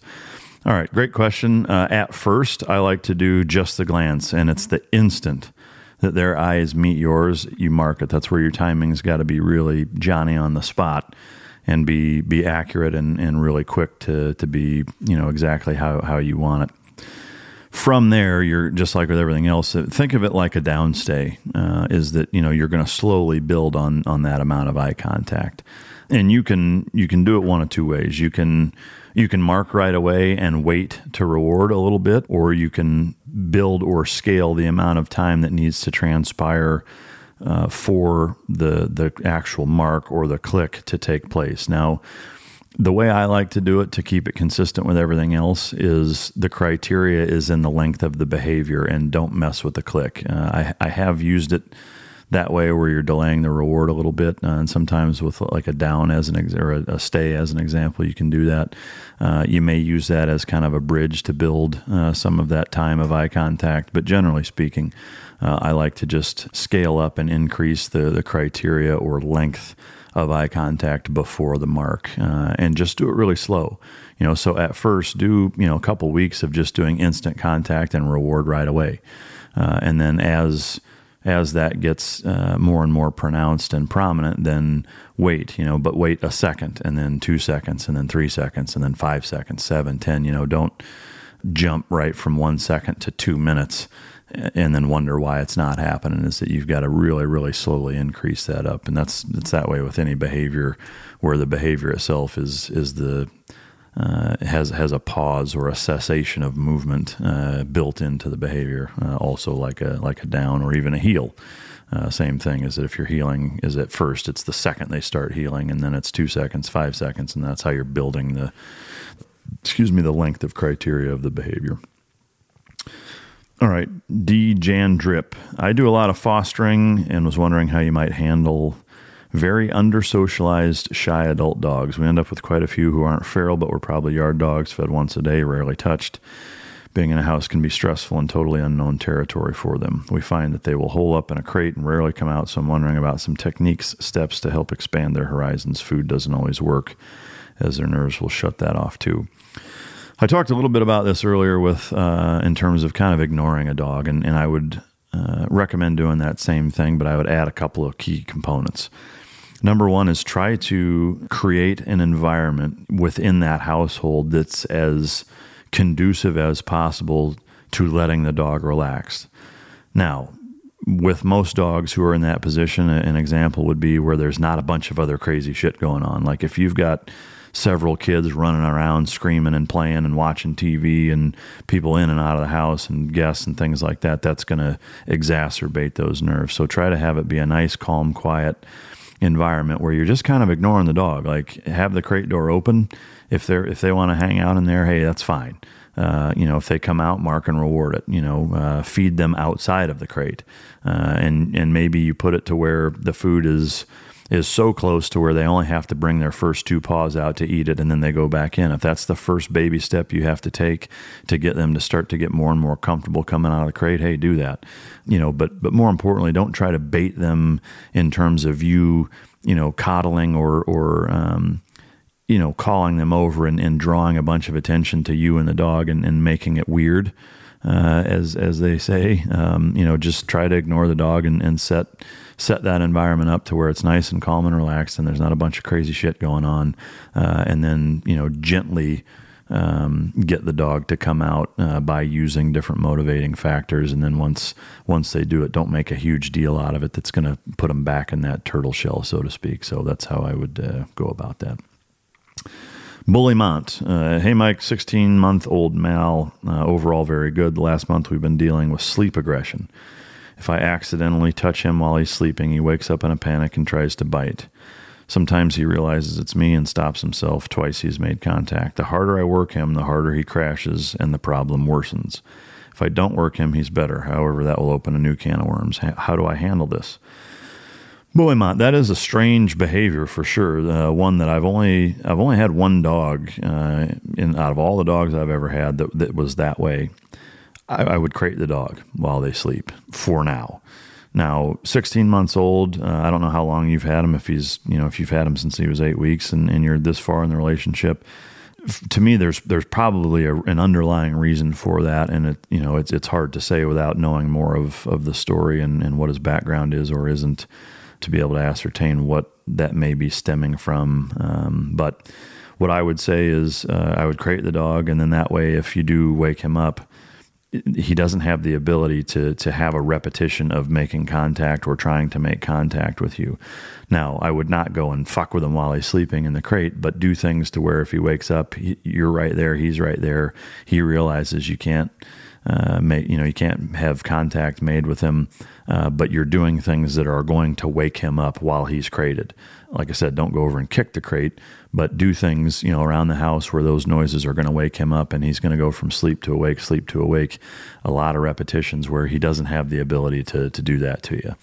Um, I would start with that. Uh, and frankly, you know, do lots of repetitions of that, weeks, maybe even months of having him always sleep in uh, in a crate. And frankly, at that age, uh, I would be crating him when you're not training him anyway. Um, maybe kind of hit the reset button. Watch some of the videos I talk about hitting the reset button in terms of structuring with crate training and things to to build that relationship and and try to ease his nerves out a little bit. One more thing I would add to that is that you know when you talk about if, if you don't work him, uh, I would be curious to know what what type of work it is that you're talking about generally, if if uh, if you're just doing physical work uh, and not as much mental stimulation and engagement, I can see where that may be exacerbated. Whereas if it was the transverse, where you're working him really hard mentally and not as hard physically, not not at all, but just not as hard physically, that uh, give that a shot and see uh, see if that helps mellow him out a little bit. But ultimately, crate him. Don't give him the ability to redirect on you uh, and work lots of repetitions where you're waking him up and, and he can't do it, and see how that goes. Coach Stewie, what are some tips for getting an older dog that hasn't been conditioned to have his nail trims and ears cleaned to stay calm and accept the process? Good question. Um, a very common one. Same thing as as really any behavior that you're trying to introduce slowly to a dog that they're not real comfortable with is is um, you know baby step it. What I like to do with uh, with both of those things is, and where I see a lot of people screw up is when I look at where they're trying to trim the nails and clean the ears. It's usually like in their house the dog's laying down sleeping next to a couch or on a dog bed or something like that and they're going over to the dog and then or calling him over to him or whatever. It's in a normal relaxed environment where the dog is you know spent hours or you know hundreds or thousands of hours of its life being nice and calm and relaxed and now you're kind of fucking with their chi if you will. Uh, so what I like to do is take them outside, take them into an, an environment where you know maybe you've played a lot of ball with them, and play ball with them. You know, like I, I do that a lot with brushing. Uh, right, a, a, lot of times dogs that we get in, some of the warrior dogs do not like being brushed. They hate the physical contact, and they they view it as you fucking with them, and they get kind of shitty with you about it. So I'm not going to go into their kennel run while they're all full of piss and vinegar in their space and try to grab their collar and brush them right there. Instead, I'll take them out we'll play ball for a few minutes. They're they're having fun. We're walking along, and, and while we're walking, maybe I throw a couple of brush strokes while we're walking, and they have a ball in their mouth. I have them out it, and I throw it again. I'm I'm kind of slipping that in uh, to to an otherwise normal activity that they're doing that kind of has them distracted from what you're doing. And so with all that stuff, uh, you know, if it's trimming a nail, same thing. Is that you know, wear them out first, you know, physically get them tired to where they're going to be less likely to give you shit anyway, uh, or or they're not going to care as much if it's just being uncomfortable because they're so so tired from playing ball that it's not as big of a deal, and that's with both nails and with ears. But you know, don't don't grab the dog when he's full of piss and vinegar in a place he's normally comfortable with and try to trim every one of his fingernails for 20 minutes straight. You know, build up to that where again you're taking him out. Maybe you grab a paw when he's exhausted and you, and you clip one nail and then you walk and play ball again. Uh, and then you lay down, you trip and click another one uh, and, and do it so on and so forth. So baby step your way up, do it that way. And uh, that's been something I've used for really anything, whether it's muzzling a dog, trimming nails, cleaning ears, brushing them, uh, inspecting them. You know, if they have a a, wound uh, or something that's bothering them. Same thing is that you know, and, and, it's one of the things I see in vet vet offices all the time. It's like let's put this dog up on a slippery table where he's already uncomfortable, and now we start fucking with him and wonder why he reacts that way. You know, I've got a great vet that a lot of times will bring the dogs up to to the parking lot. We'll just be walking around the parking lot where they're nice and happy and comfortable, calm and relaxed, and the vet will come out and look at them right there in the parking lot. Very, very different story if I try to take him in, lift him up, put him on a slippery table, and now this asshole's looking at him straight in the face, and now he wants to get attitude with everybody. So uh, a little bit of proactive. Um, you know mitigation factors like that uh, just putting yourself in the dog's shoes and trying to trying to minimize the amount of stress that you're putting them on them through physical exercise and their environment goes a long way Harry the Protector, which uh, Harry, damn good dog, I remember him. Uh, how do you feel about companies offering to train someone's dog to become a quote personal protection canine in three or four months, or selling a personal protection canine that's under a year old?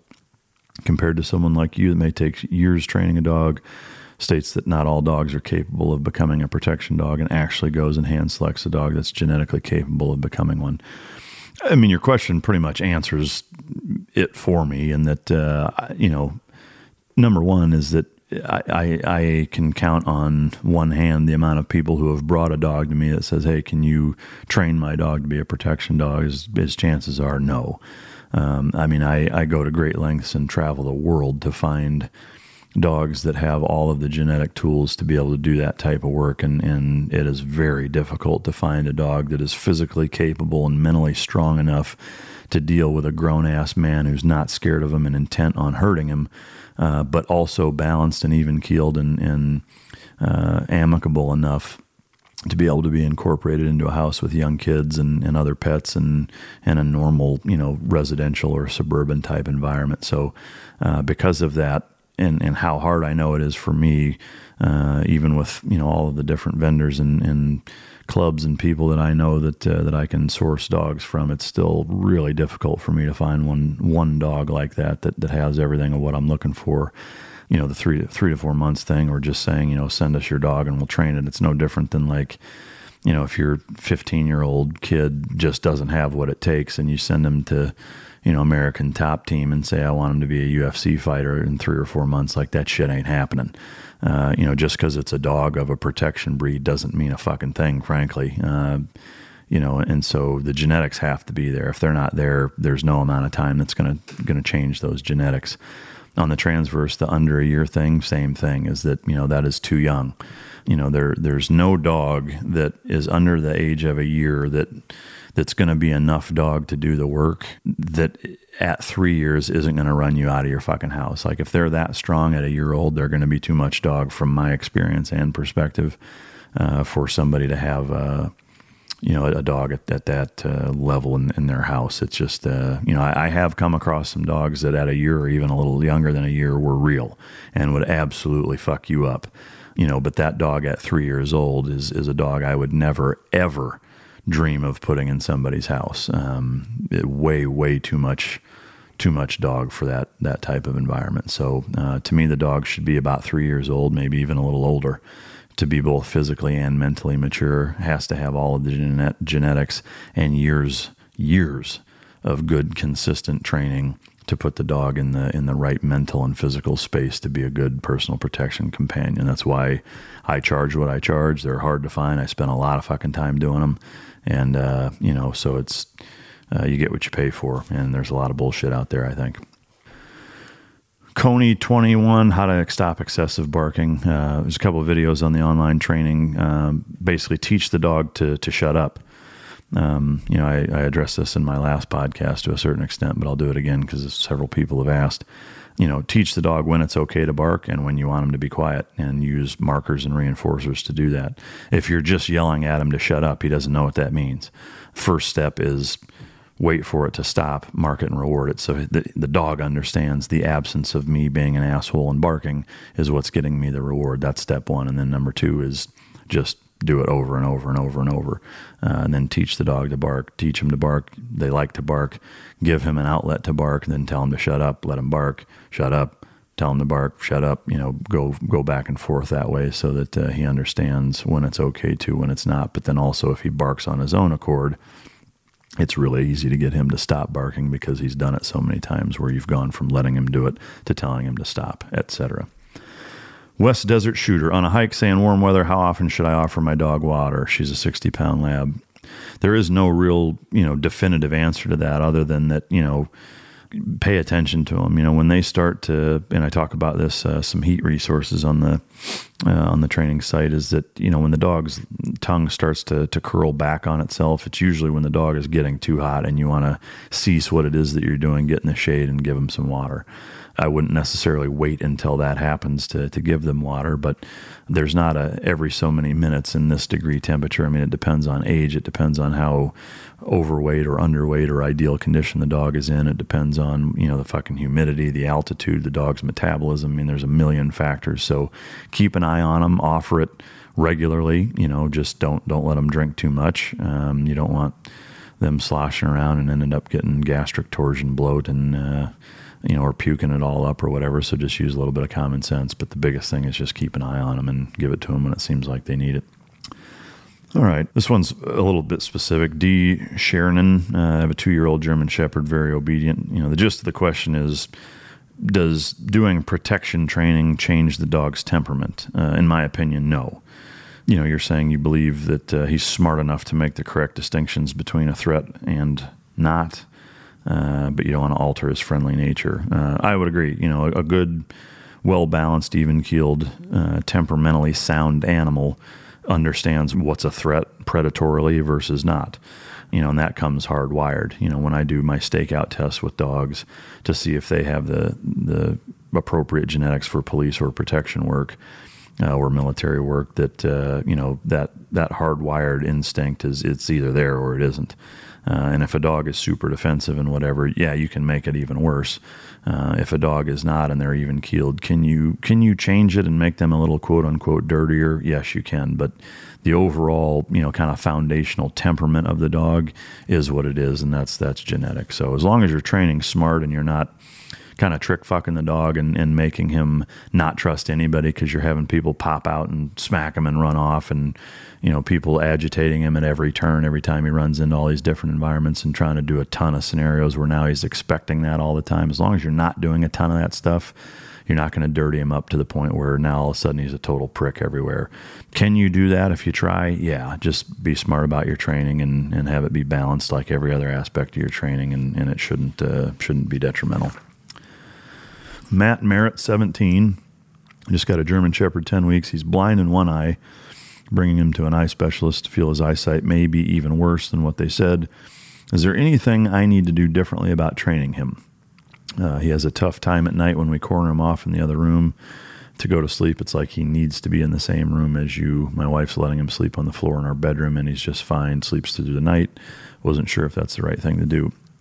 Yeah, I mean, to me, I, I I have my dog sleep in my room uh, at night most of the time. It depends. I mean, it's not uncommon for there to be two, three, or even four fucking dogs in the house here coming and going, uh, finishing for protection work or evaluating them or whatever. So there may be an instance where one or two of them is in my bedroom uh, and one or two of them are in different parts of the house or or whatever. But you know, for this and most people's circumstances, yeah, I mean they're they're pack animals, they're social creatures. Fucking let them ha- have them sleep in your room with you in terms of the training with a blind dog or a partially blind dog, is there things you need to do different? Yeah, absolutely. Um, you may need to use way more sound, um, whether it's tones or different verbal markers or things of that nature. Uh, you're going to have to rely heavier on that.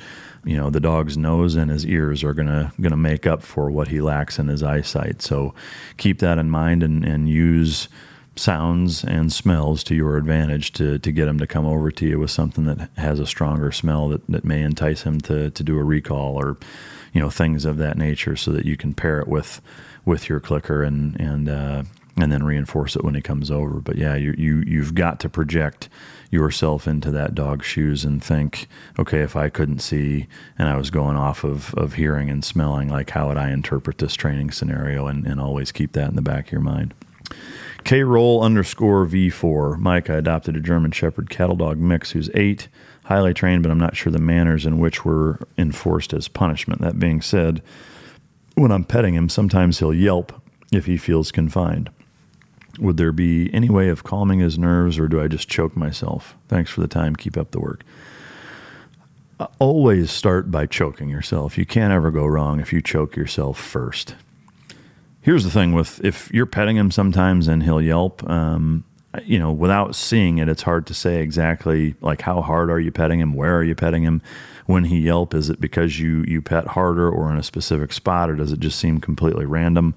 Uh, those are things that would help you know determine what what the solution is. But here's how I look at that: is some dogs just don't like to be petted as much as others, you know, um, and if it's either hurting him or scaring him or I think you're probably anthropomorphizing a little bit with the feeling of being confined.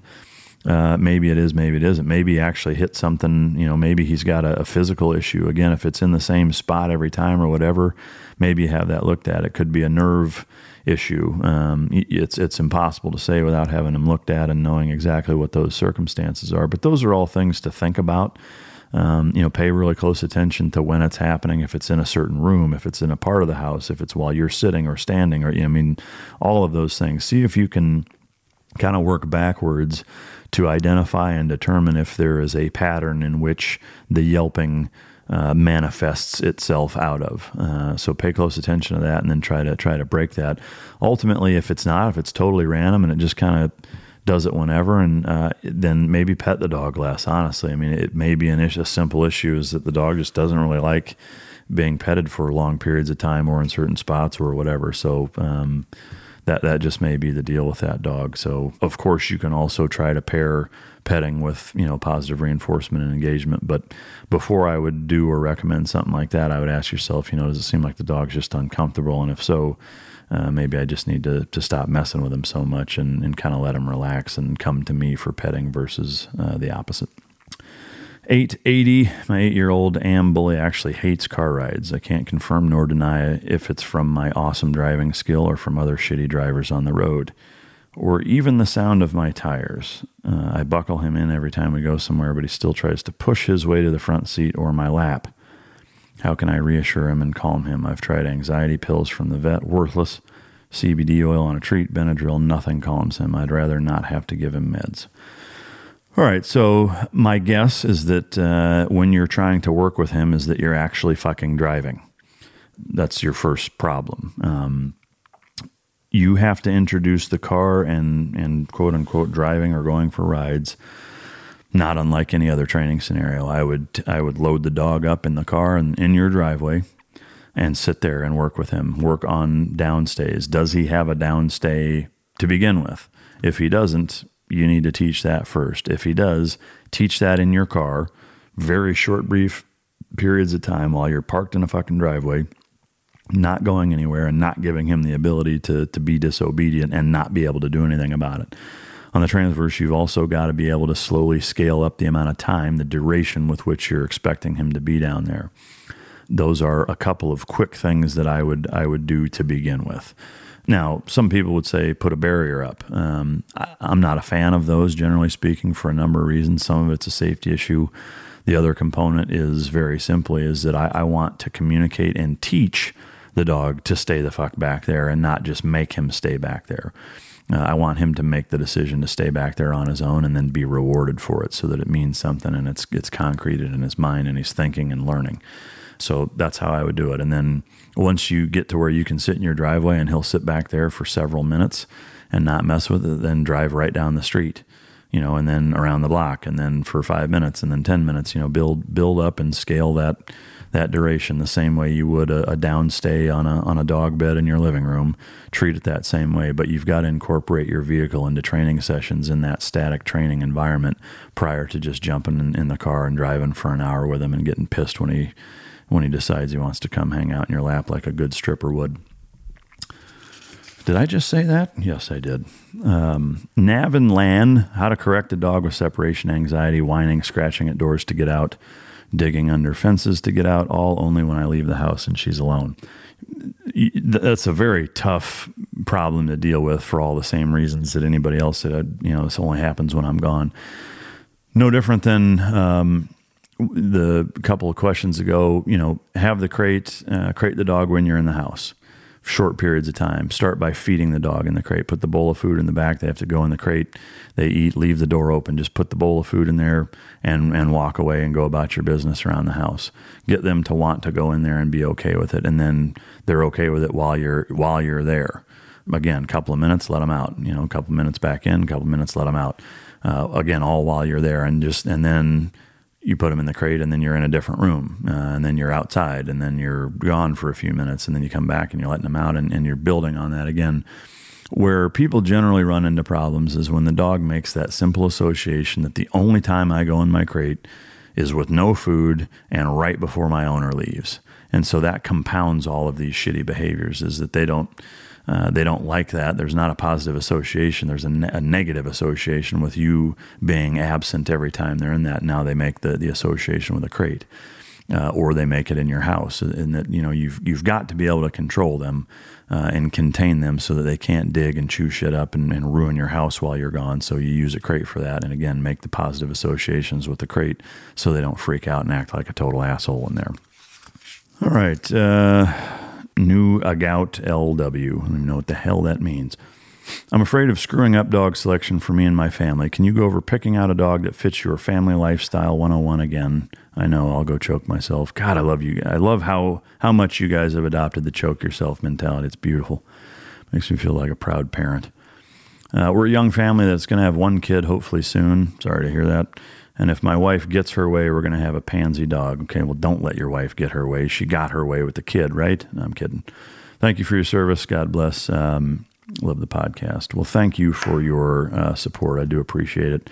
A couple things. Um, I outline in the Team Dog book as well as the online training, uh, and you're going to hear me say this because, again, that's why if, if you're not signed up for it, fucking choke yourself. If you're listening to this podcast and you hear me answer all of these questions, uh, no bullshit, every single question that I've answered and every single question that's been submitted, there is something in either the book, the online training videos, or in the forums that addresses every single fucking question that's been on here you know it's it's thirteen dollars a month or hundred bucks a year to be a part of the the community or buy the book uh, as a good primer for it. But every fucking thing that you guys are asking is all addressed in there, and there's video representations of it. So, you know, if you have a dog and you have these questions, for the love of shit, like it's not hundreds of dollars. It's it's pretty reasonably priced. Go on it.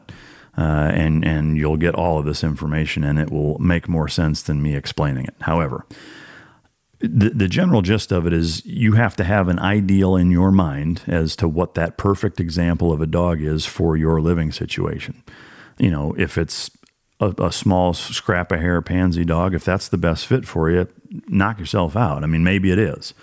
You know, it, it's not, I'm not here to tell you that you need to have a 90 pound fucking mastiff to feel like a man. I mean, because if that's the case, maybe there's some other shit going on. I mean, let's be honest uh, don't overcompensate. You know, get a big expensive watch or an ass kicking truck. You know, I like busting you guys' balls, but the uh, here's the reality: get what's gonna gonna fit your lifestyle. If you live in a condo and can't exercise and, and work with your dog in a in an environment where it's to need it, then get a dog that's conducive to that environment. Uh, with the kids thing, I mean, to me, it's kind of a non-factor, um, and I say that because if you're working with a dog properly and, and you're in an environment where it's conducive to bringing a dog up the way that you want to based on what it what it is breed activity li- uh, activity uh, lifestyle wise size etc uh, adding a, a, child to the mix shouldn't make that big of a difference. Uh, if again if you're doing right by the dog and and putting the time in. Um, so a lot of that is going to depend on you and what uh, what your situation is. But have that idea in mind and then work backwards from there get uh, get a dog that's gonna gonna fit in with your lifestyle and do your research. Uh, I talk about you know what to do with breeders and how to how to select them and, and things like that uh, in primarily in the book and, and again also uh, you know in some of the videos. But W.M. Reese, uh, absolutely have a question. My dog has been getting a little aggressive and growls in a little bit of a hostile tone when it comes to putting him in the crate for the night. He'll growl and almost kind of snap when he's in there and you go to close the door of the cage. How do you almost kind of snap? What the fuck does that even mean, W.M. Reese? I'm kidding. Uh, yeah, he's getting a little shitty with you. Um, so here's the deal is that, you know, I, I don't know how that was introduced to him, But what I would say is that, you know, just like a couple questions ago of, of making positive associations with that, keep the door open and feed him in the back of it. Start by doing that. Uh, and even if that's when you're putting him in, like if you need to get him in and out, break your meals up. I mean, if you're using training food and and rations for training, you know, and you're having a problem, now this is part of your training routine. You know, getting a dog accustomed to going into a crate and chilling the fuck out in, in a crate. Like every dog owner, that should be a not just a goal, that should be an accomplished task for you. No different than your dog should be obedient and not fucking jump up on people or bite children, is that your dog should be able to go into a crate on command and lay in there and chill the fuck out for as long as you need him to. If your dog does not have that, you're wrong. I mean, to me, that that is a no brainer. Every bit as important as a recall, as heeling, as a place command, as anything else, uh, is is to be able to do that. And so, uh, you need to you know integrate that into your training sessions and and make that being comfortable going in and out of a crate part of your your desired uh, behaviors that you're shaping, and you're going to do that with food uh, and with a lack of pressure. Again, it can't be only when you need him to go in there. That's when you're putting him in there do lots of sessions where he's in and out, in and out, in and out, doors open, food going in, food coming out, food going in, playing ball, throw the ball in there if, if he has ball drive. If he doesn't and it's just food, then again, use food, desensitize him going in and out and do it over and over and over with the use of food until he stops giving a shit. That's, uh, that's the gist of it. Wild Bill underscore 46, I'd love to hear your thoughts on dog food. Uh, I have talked about it a number of times. Short answer is raw and or dehydrated. Uh, if it's done right, um, you're going to be seeing some Trikos food coming out here real fucking soon um, that I'll be talking more about. But uh, so be on the lookout for that. It's coming soon. But raw food, I mean, just like with people, the more bioavailable and, and real it is, uh, the better it is for you. So uh, I like to keep it real simple and have it be as close to as nature intended. Jen Bueller 81. How do you get a very friendly dog to stop licking? He does it not because he's nervous, but because it's his way of saying hello. I don't mind it at all, but other people come over to my house, don't like it. Uh, I'd love to com- have a command to get him to stop, but I'm not sure how to teach it. Two things. Number one, teach a place command. When people come over, if you have people that don't like to interact with your dog, put them in a in in incorporate your place command and have them fucking lay there while they come over. Your dog shouldn't be coming over to solicit attention from you and or any of, of your guests without you allowing it uh, or saying come on over here etc um, that's number one. So build that into your training regimen and your daily routine first and foremost. Number two is that that sp- specific behavior in and of itself i mean it's it's kind of not seeing the forest for the trees a little bit and that the, again the dog you shouldn't allow them to come up period. So you're you're going to do a combination of kind of correcting it but ultimately extinguishing it by discouraging it through reinforcement. Um, it's going to depend a little bit on how motivated the dog is to do it. I don't like to wait for a dog to stop doing something annoying like that uh, on people and then rewarding him for it. Uh, vice, I would rather correct the dog. And so there's a couple videos I do called "Be the Man." Uh, I would do that if they if the dog comes over and starts to try to lick somebody, give him a little correction, tell him to go uh, back in his in his place and have him lay there. Like the, the just from an etiquette and manner standpoint, the dog should not be coming up and licking people. If they are, correct them, put them back in the downstay, uh, and leave them there. I mean, that's just uh, how I look at it. Could you, you know, wait for him to stop and mark and reward it? Yes, but to me, you know, there is a difference. And the analogy I like to use is, you know, if you have kids and you tell tell your kid to clean their room and they and they uh, you know they go do it, they get rewarded. Great uh, if they don't do it uh, and you withhold the reward, well, if the reward is is not anything that's worth them not cleaning their room, uh, so if if the act of the dog licking the guest is of, of a higher reward value for him to just self reward that way, then you're not going to offer him anything that's going to get him to stop. On a broader scale, it's kind of like telling your kid to clean the room, and then they tell you to fuck off, and you say, "Well, you're not going to get your your dessert tonight."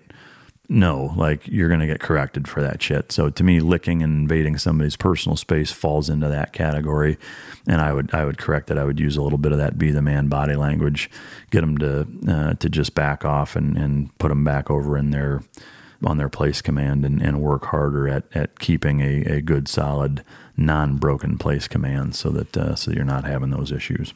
With Lucky Land slots, you can get lucky just about anywhere. Dearly beloved, we are gathered here today to. Has anyone seen the bride and groom? Sorry, sorry, we're here. We were getting lucky in the limo and we lost track of time. No, Lucky Land Casino, with cash prizes that add up quicker than a guest registry. In that case, I pronounce you lucky. Play for free at LuckyLandSlots.com. Daily bonuses are waiting. No purchase necessary. Void where prohibited by law. 18 plus. Terms and conditions apply. See website for details. I'm Nick, the host of the UFO Chronicles podcast, with first-hand witnessed accounts of the strange and unexplained, covering UFOs, cryptids, conspiracies, and the paranormal. Real people, real encounters. So come with us on the journey into the unknown. UFO Chronicles podcast is available to listen to on all apps. I'll see you soon.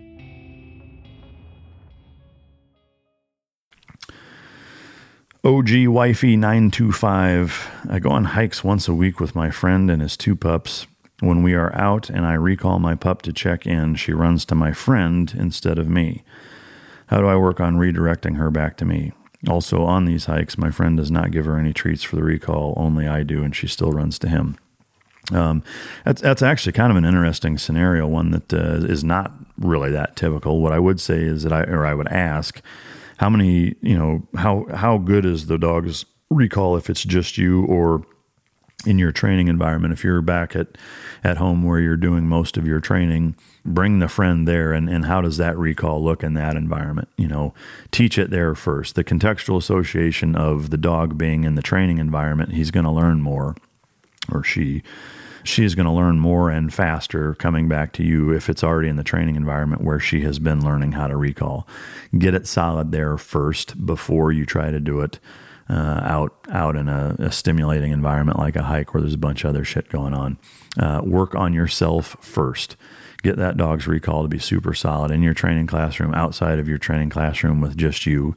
Then incorporate the friend in your training classroom. Get it solid there and then and then work on it out in town. But my my bet is that it's probably just not quite enough repetitions. Is that you know the friend is a little sexier than you uh, right now because you don't have uh, enough repetitions under your belt to really uh, blast through that that distraction. Nitro Nick sixty. Who are some of the trainers you looked up to starting out? Uh, fucking all of them, frankly. To me, you know, I, I addressed a little bit on how do you you know break into to the training realm or whatever is it uh, I mean there's a ton of them I, I, mean I'm happy to sit here and list 200 fucking names but uh, the reality is everybody I've ever trained with especially when I first started out I looked up to and, and there's a ton that I still do. Uh, you know to me that's one of the neatest aspects of the dog training world is the sharing of information. Uh, a lot of times it's a pissing contest and a little bit of, a, of an ego issue with uh, with a lot of people which uh, I hate, uh, but that's that's part of every industry. Um, you know, a lot of people like to say that the other person doesn't know what the fuck they're doing and they suck and whatever. But you know, there's a lot of people in the in the industry that uh, the working dog industry specifically that I look up to did back then and still continue to do so. To me, whatever element of training that you're trying to uh, get into is that find the industry leaders and try to learn from them. Uh, the one caveat with that is take everything, including what I tell you, with a grain of salt, at least to a certain extent.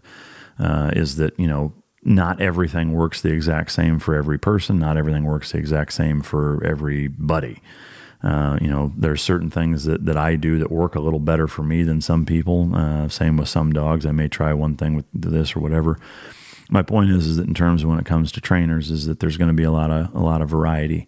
I also like to look to people that are more like me, both physically, personality wise, because what works for them is probably going to transfer over to, to work better for you than, say, somebody that's physically and, and emotionally a polar opposite from you. Um, still can learn from those people, but uh, in terms of who you're going to emulate and, and really kind of start a good foundation, um, you know, getting like minded people that, uh, that bring similar aspects and attributes to the table as you is, is going to help you out probably a little a little better.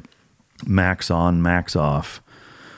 Working through my first month of Team Dog, thank you. And I'm stoked on how well Goose, my pup, is responding to the training. I love hiking with my dog, and I'm wondering if you have any specific ways how I can continue building engagement with her while hiking. So far, I mark and reward every time she comes back to check in with me, and I've been marking and rewarding her every time I call her and she comes back with great results. I want to make sure I'm taking the right baby steps and that I'm not inadvertently teaching her bad habits. Uh, fantastic to hear this max on, max off. That's exactly how I would do it and how I recommend doing it. The only note of caution uh, or potential note of caution I would say is that when you're going hiking, you know, if, if it's if you're only in your first month, uh, just be a little cognizant of huge distractions. Is that you know I like to build maybe a little more repetition in terms of weeks or months of getting lots of repetitions of recalls in my training classroom and, and around my property and things before I'm throwing them into a hiking environment where there's a ton of interesting shit that they may get overly distracted for and blow you off. Um, but you're you're absolutely going it about going about it the right way, and and and I like that you're doing both of those things. That you're you're both calling her back and she's coming, uh, and you're marking and rewarding, and and you're doing it when she's doing it on her own. That's what's really going to bring you uh, over the edge, especially when you're initially laying that foundation of shaping a recall uh, to where they're they're making that decision, and that is the huge disparity between free shaping and say luring or baiting as an example is that the you know the the whole the the arch foundational principle of, of operant conditioning is that it's the dog's actions, right? It is the dog's actions that are going to determine the consequences. And when that dog realizes and understands that it's their fucking actions that dictate the consequences, that is when you can teach them any fucking thing. Um, you know, so it's like uh, using a GPS versus reading a map and knowing where the fuck you're going you know use the the free shaping to uh, to really understand where you're going and teach dogs what the expectation is instead of it just be mindlessly following their nose. Anyway, keep up the good work. Thanks for your support. Brendan Baldwin. I have a 10 month old rescued German Shepherd, uh, still having issues with house training and chewing. Crate the dog. Uh, I've addressed this question a few times for a reason. Uh, it's very common. Crate the fucking dog. House training and chewing. Crate them, take them out. They go to the bathroom, reward them for going to the bathroom outside. If they go to the bathroom inside, pick them up quick or, or take them out really fast. Try to get them to go out there. If they don't, don't lose your shit on them. Crate them. Take them out uh, early and often and uh, give them the opportunity to go to the bathroom outside. And uh, if you're not working with them or monitoring slash observing them, have them in a crate or they're going to chew shit up and you're not going to be able to, to reinforce otherwise. So um, if you're not a Team Dog member, become one and and watch the hitting the reset button and structuring videos. Uh, look, go through all of the foundational videos, which is kind of the, the foundation of everything. 97 Knowles. Some police departments don't use vests for their canines because they've had dogs killed by bad guys picking them up by it and using it to hurt the dog. Example, slamming against the wall. Other departments use them to help protect their canines. What are your views on using them and when to use, when not to use them situations? This is obviously a little further beyond the scope of basic dog training, but uh, I am answering this one for a reason is that uh, it's a common thing that I hear about people uh, not bitching, but you know having the concern of of uh, you know a, a, dog being able to be picked up by a vest. Um, here's here's what I would say is that my recommendation is to use the ballistic vests. I love the K9 Storm vests. Um, they're light. Uh, they're they're very very effective in terms of uh, having a a puncture proof element to them to where being stabbed or shot it does a very good job at mitigating that in terms of people being able to pick the dog up by the vest and using it against them. Uh, I call bullshit on that, and here's why: is that I don't need uh, a vest on a dog to be able to pick that dog up and do what I want with it. Um, they, they have their entire body covered in fur that you can do the exact same fucking thing with, uh, and and people will do it. So uh, having a vest on them isn't gonna isn't to now all of a sudden give somebody the ability to pick a dog up. You can grab their their skin when their flank, the scruff of their neck. You can grab them wherever and pick them right the fuck up by that, uh, just as easy as you can a vest. So I would much rather have that protection, including you know having uh, either strobe lights or cameras or GPS functions or ballistic protection uh, on that dog uh, than than any of the detriment to it. So long as it's a good, high quality, lightweight product like what K9 Storm offers you know, that's that's my take on it. Jeff Spicoli Hey, Mike, appreciate everything you do. I have a six month old hound shepherd mix named Gracie. I've been a member on Team Dog for about three months. Typically do five to 15 minute sessions. I've gotten a little ahead of the program because Gracie's been picking up on everything very well. After building from single sessions on each, I now typically cycle through sit down and speak, and she does very well. I've been working on place, stay, here, and heel separately by themselves in their own sessions. My question is is do you recommend working on one command for an entire month or completing 5 to 10 sessions of one and then working on another? I feel like I already know the answer. All right. Appreciate it, Ed. Sounds like you're doing great. Love the feedback, and uh, just another example of people uh, using the the program as intended and having phenomenal results. So it's fantastic. There's not a specific, or should I say, set answer to your question in terms of work on it for this amount of time and then move on to the next. What I would say is that you're going about it exactly how how it's intended. Uh, so I love that you're paying attention to both the videos and the forums generally speaking is that when that when it seems like the dog understands it you know when you give the dog that command you know you, you shape it first without saying it. Once they start to do it with you know overwhelming prediction then you pair it with the command. Once they understand the command um, you're going through that.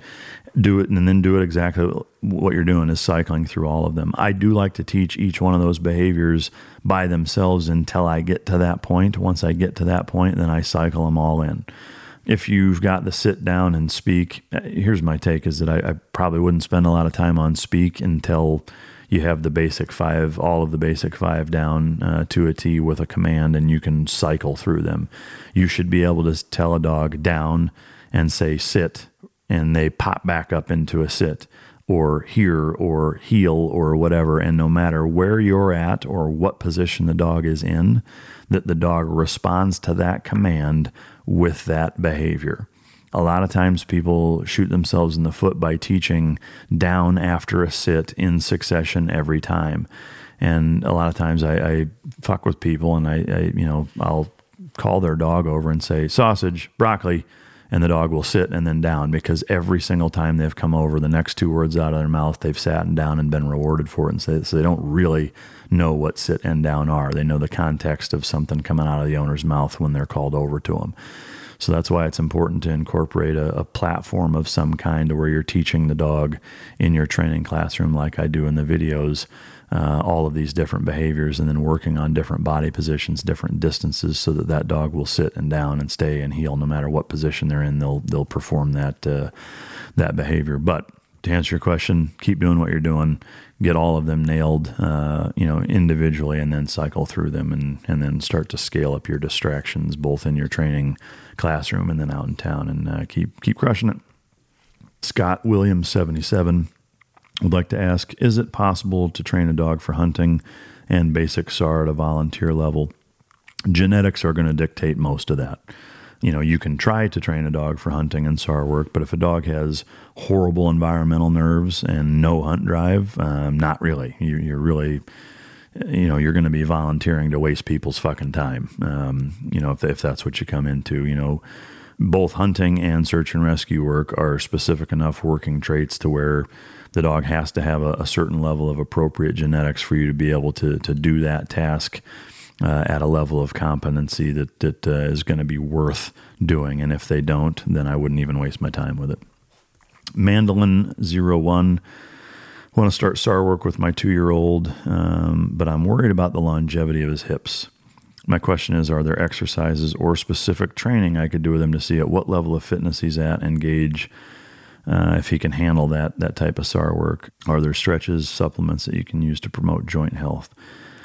A couple of things. Um, number one is keep the dog lean. Um, that's first and foremost. Uh, before you do anything else, is get him to where there's a tuck in his stomach, a faint outline of uh, of his rib cage, and you can feel his hips very easily. Until he's at that point, I wouldn't work him super hard. Lean him out, stop feeding him until you get him to that point and then um, see how he does. You know, put him through different physical exercises and see, you know, play ball with him, uh, take him to playground equipment, see how well he spider monkeys around there, and and uh, how well he runs runs through there without uh, you know falling off or being clumsy or running out of gas or whatever.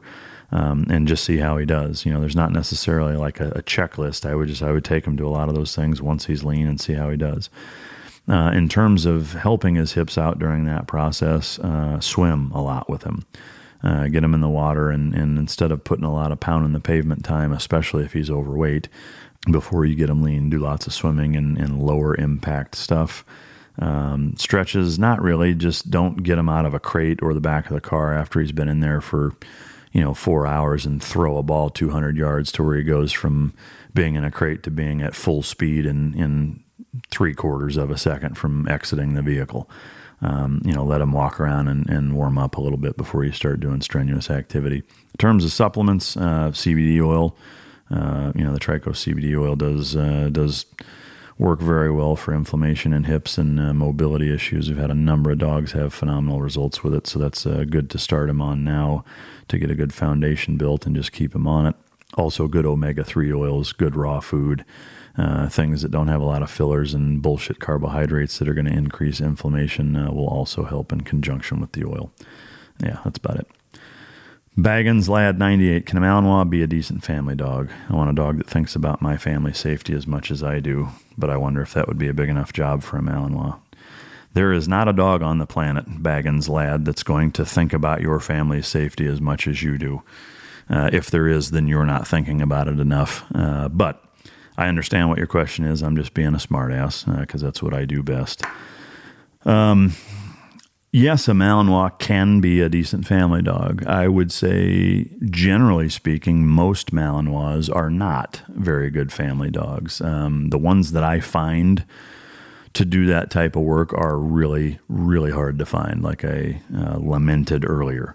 Uh, doesn't mean that they're not out there, but if you're rolling the dice and saying, I'm just going to get breed X and want them to be a, a security dog or, you know, a dog that's going to keep that in mind and be geared towards that, you're really rolling the dice uh, for two reasons. One is that just because it's a Malinois or a German Shepherd isn't a guarantee that the dog is going to be wired that way. I've, I've come across and tested and shit canned thousands, tens of thousands probably at this point, uh, dogs that did that were Malinois and Shepherds that did not have what it takes to do protection work. Uh, a lot of them are out there.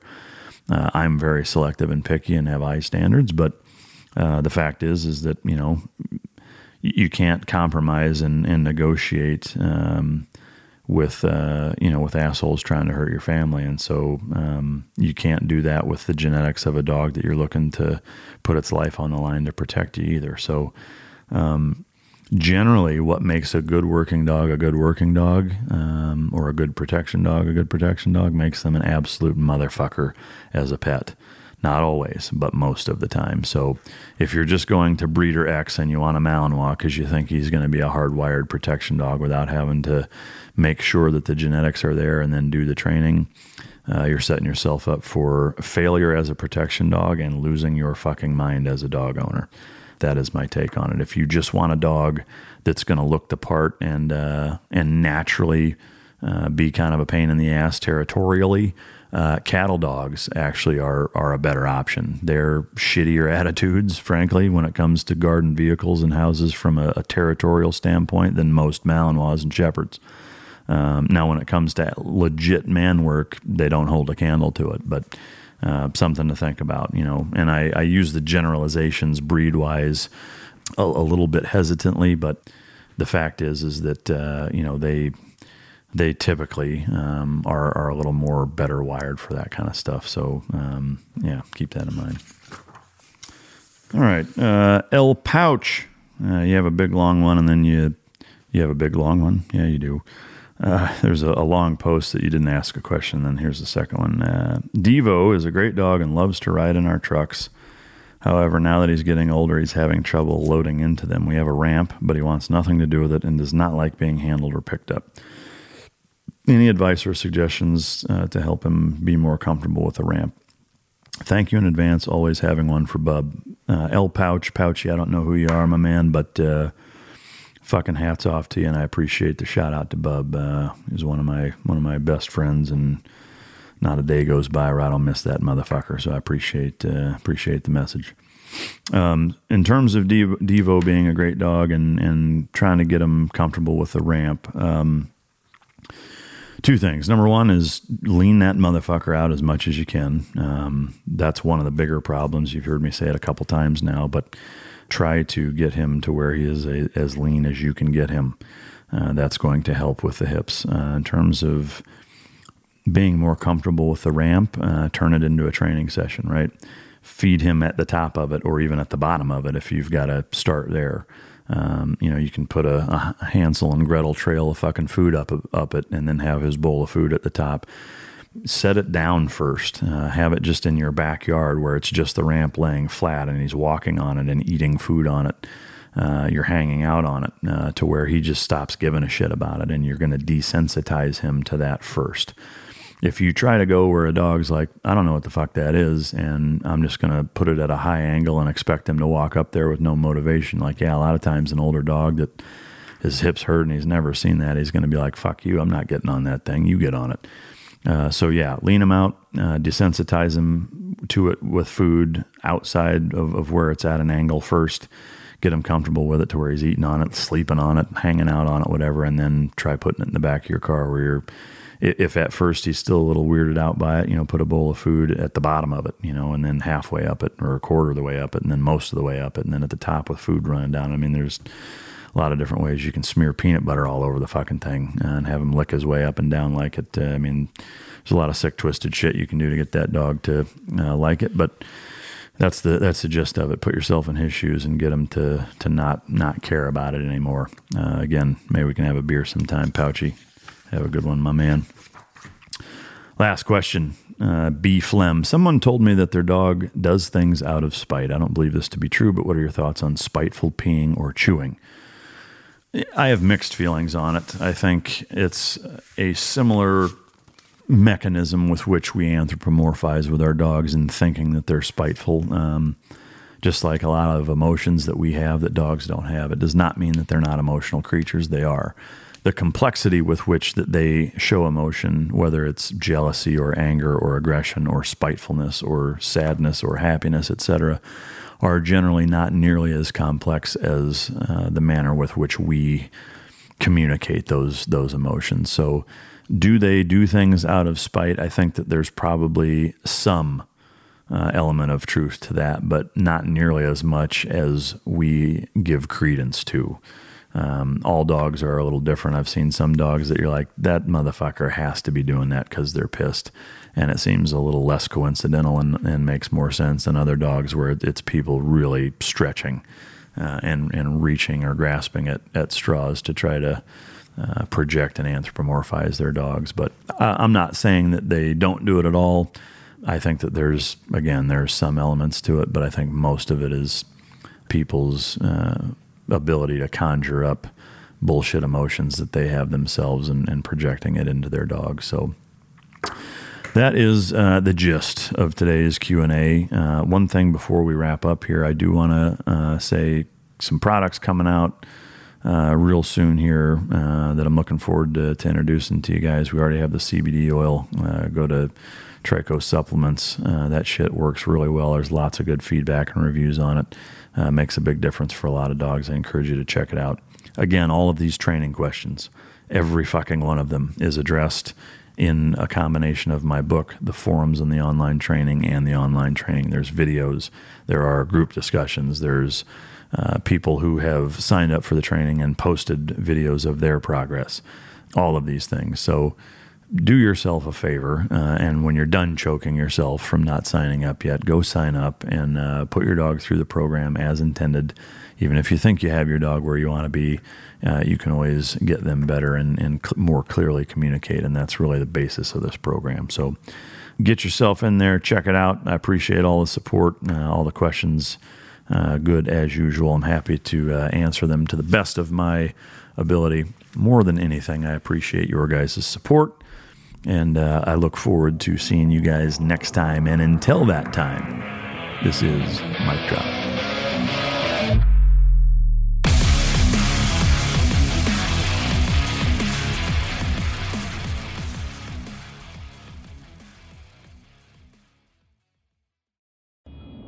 I'm Nick, the host of the UFO Chronicles podcast, with first hand witnessed accounts of the strange and unexplained covering UFOs, cryptids, conspiracies, and the paranormal. Real people, real encounters. So come with us on the journey into the unknown. UFO Chronicles podcast is available to listen to on all apps. I'll see you soon. I'm Nick, the host of the UFO Chronicles podcast, with first hand witnessed accounts of the strange and unexplained, covering UFOs, cryptids, conspiracies, and the paranormal. Real people, real encounters. So come with us on the journey into the unknown. UFO Chronicles podcast is available to listen to on all apps. I'll see you soon. The Ed Mylett Show showcases the greatest peak performers sharing their journey, knowledge, and thought leadership. This is one of the all time best pieces of advice ever given on the show. Actor Rainn Wilson. The number one thing that psychologists point to with young people of why they are struggling so much in this mental health epidemic is they don't have resilience. So, how do you build resilience if you don't understand suffering itself? The Ed Mylett Show is available on YouTube or wherever you listen.